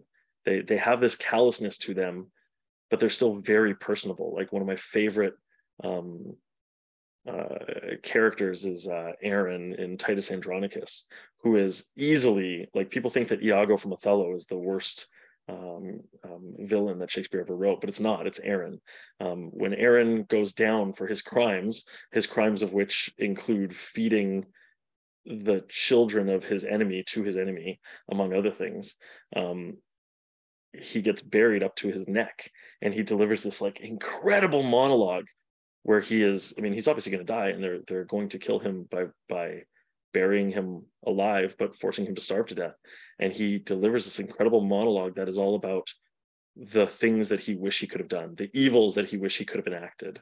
And i don't know there's something really like exciting about that again because it's a side of human nature that in the real world we don't explore. Um, we just like we don't really gravitate to we're, we're, social construct you don't gravitate towards darkness. And so if somebody can write that in a way that's like engaging and thrilling my goodness i would love to dig into that and see what it takes for your psyche to like wrap around that and make it a, a reality Yeah, I'd watch that. I would watch Might not be in that in a Hallmark, though. Yeah. Yeah. We didn't get to talk about Evergreen 3 today, and you told me that you took glass blowing lessons. Tell me a little bit about that. glass blowing lessons was amazing. So Rukiya and I, um, we we wanted to make sure that we didn't look foolish. That was like a, a real shared value between the two of us. We we wanted to make sure that if we were we were going to be doing it, we were um, we we at the very least I looked like I knew what I was doing, and I looked like I could actually instruct her because that's what the scene required. Um, and luckily, before we even really raised our hands to say anything, the director let us know that they had already booked us, or the producer had let, us know that they had already booked us space at a local glass blowing studio where we would be filming it. So not only did we get to learn, but we also got to kind of like lightly choreograph uh, a, little bit of business based on based on a lot of things. I mean, I don't know if anyone here or listening has done glass blowing, but you can imagine it's incredibly hot. Um, it's incredibly hot, and you stand quite close to I don't remember the name of the technical term for the thing where the where the fire is in, and the but but you basically like have this long metal rod um, that uh, that has a hole all the way through it, and you kind of dip it into this glass, and you're kind of spinning it, rolling it, spinning it, rolling it, um, before you you remove it from this this fire. Um, but you're only like two feet from it. It's so hot. You're so uncomfortable. Chance of blacking out, ten out of ten. Like you're you're gonna pass out at some point. Um, and so we needed to be able to understand how close you could get, what kind of conversation you can have with heat in your face like that.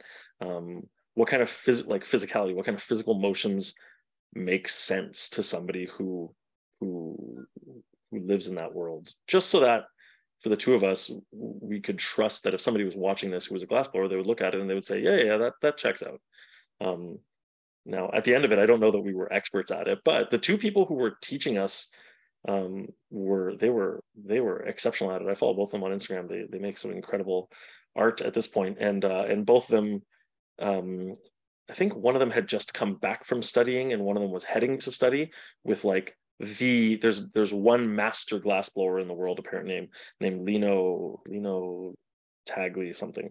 Um, and and I, I, also checked out his Instagram and he makes pieces like the size of your living room. He makes huge pieces and it takes like seven, eight, nine, ten people all to assist him. So, you know, we didn't get to that level, but I was able to make a paperweight. I just want to be clear about the fact that they send you to glass blowing lessons, but they won't set a table right yeah weird right and yeah. and i think that has to do with just like it, it's departments right so um, so the producers sent us to glass blowing um, because that scene was really pivotal for them it was right? a like great they, scene. Yeah like they they really had a they really had an, an an idea i think of what the scene could be. And Rukiya and i did too. As soon as we read it we were like ooh this is like ghost. Um, and, and and so there was like uh, you know only again, hotter was, literally. Well, it was literally hotter, um, I always talk in, in intimacy, like it was a scene that intimacy was just baked into. And quite frankly, throughout Christmas and Evergreen, like like both uh, three and four, Rukiya and I just kept give, getting these scenes where there was intimacy just like baked right into it, right? Like the two of us having just broken up sitting next to each other at the piano, the two of us with a little bit of distance between each other at the train station in a breakup. Like, yeah, it was, it was, it was, you know, Zach Hug, the writer, obviously knew what he was trying to create and, and he spelled it out loud and clear and we took the ball and ran with it. Um, but when it comes to the, the table setting, like I said, it's departments. So I anticipate that it's something that accidentally gets taken for granted and then there's ah, not sure. anybody like like the level of expertise isn't there you know what i mean so like Got the it. person who set the room is the person who's supposed to know and on sets there's like i don't know there's like weird rules and stuff but you're not allowed to go to another department and tell them that they're wrong as far as i understand. It just doesn't happen very often. Um, and so i think like they set the room and everyone assumes that it's right and that's that and it kind of moves forward unless somebody unless it's a really like i don't know generous spirited set or something where somebody can come in and be like oh no this is my background and you know. Um, that didn't happen when i was there.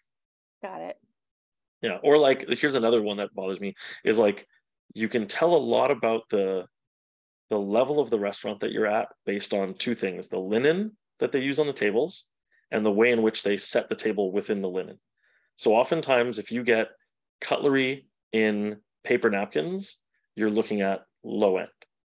It's just, and it's just like, it makes sense. It's a money thing, right? Like paper napkins don't cost anything, uh, or not that they don't cost anything, but they cost very little. Linens require you to have a linen service. And so you're getting laundry, and linens are one of the few things that you don't make money back on a restaurant, right? So it's something, it's a, it's a, it's a thing that you do for free, essentially.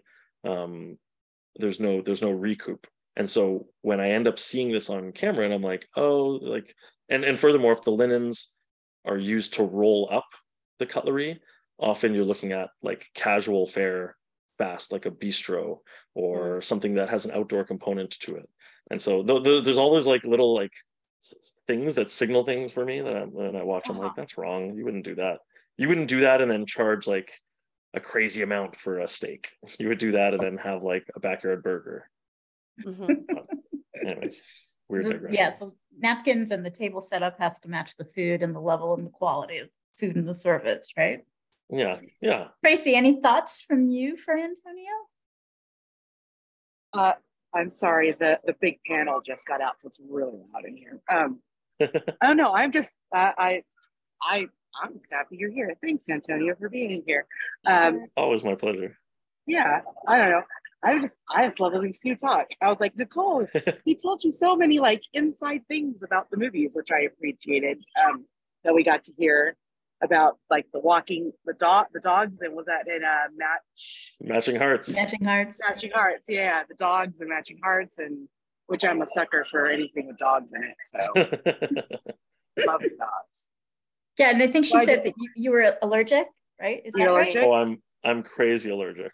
I'm like, yeah, I'm like next level. There was a early days I did iZombie, and um, I was literally just like a guy who gets gets like drugged and falls and dies. Um, and the director wanted the dog to lick my neck to try and wake me up, like it was it was my dog.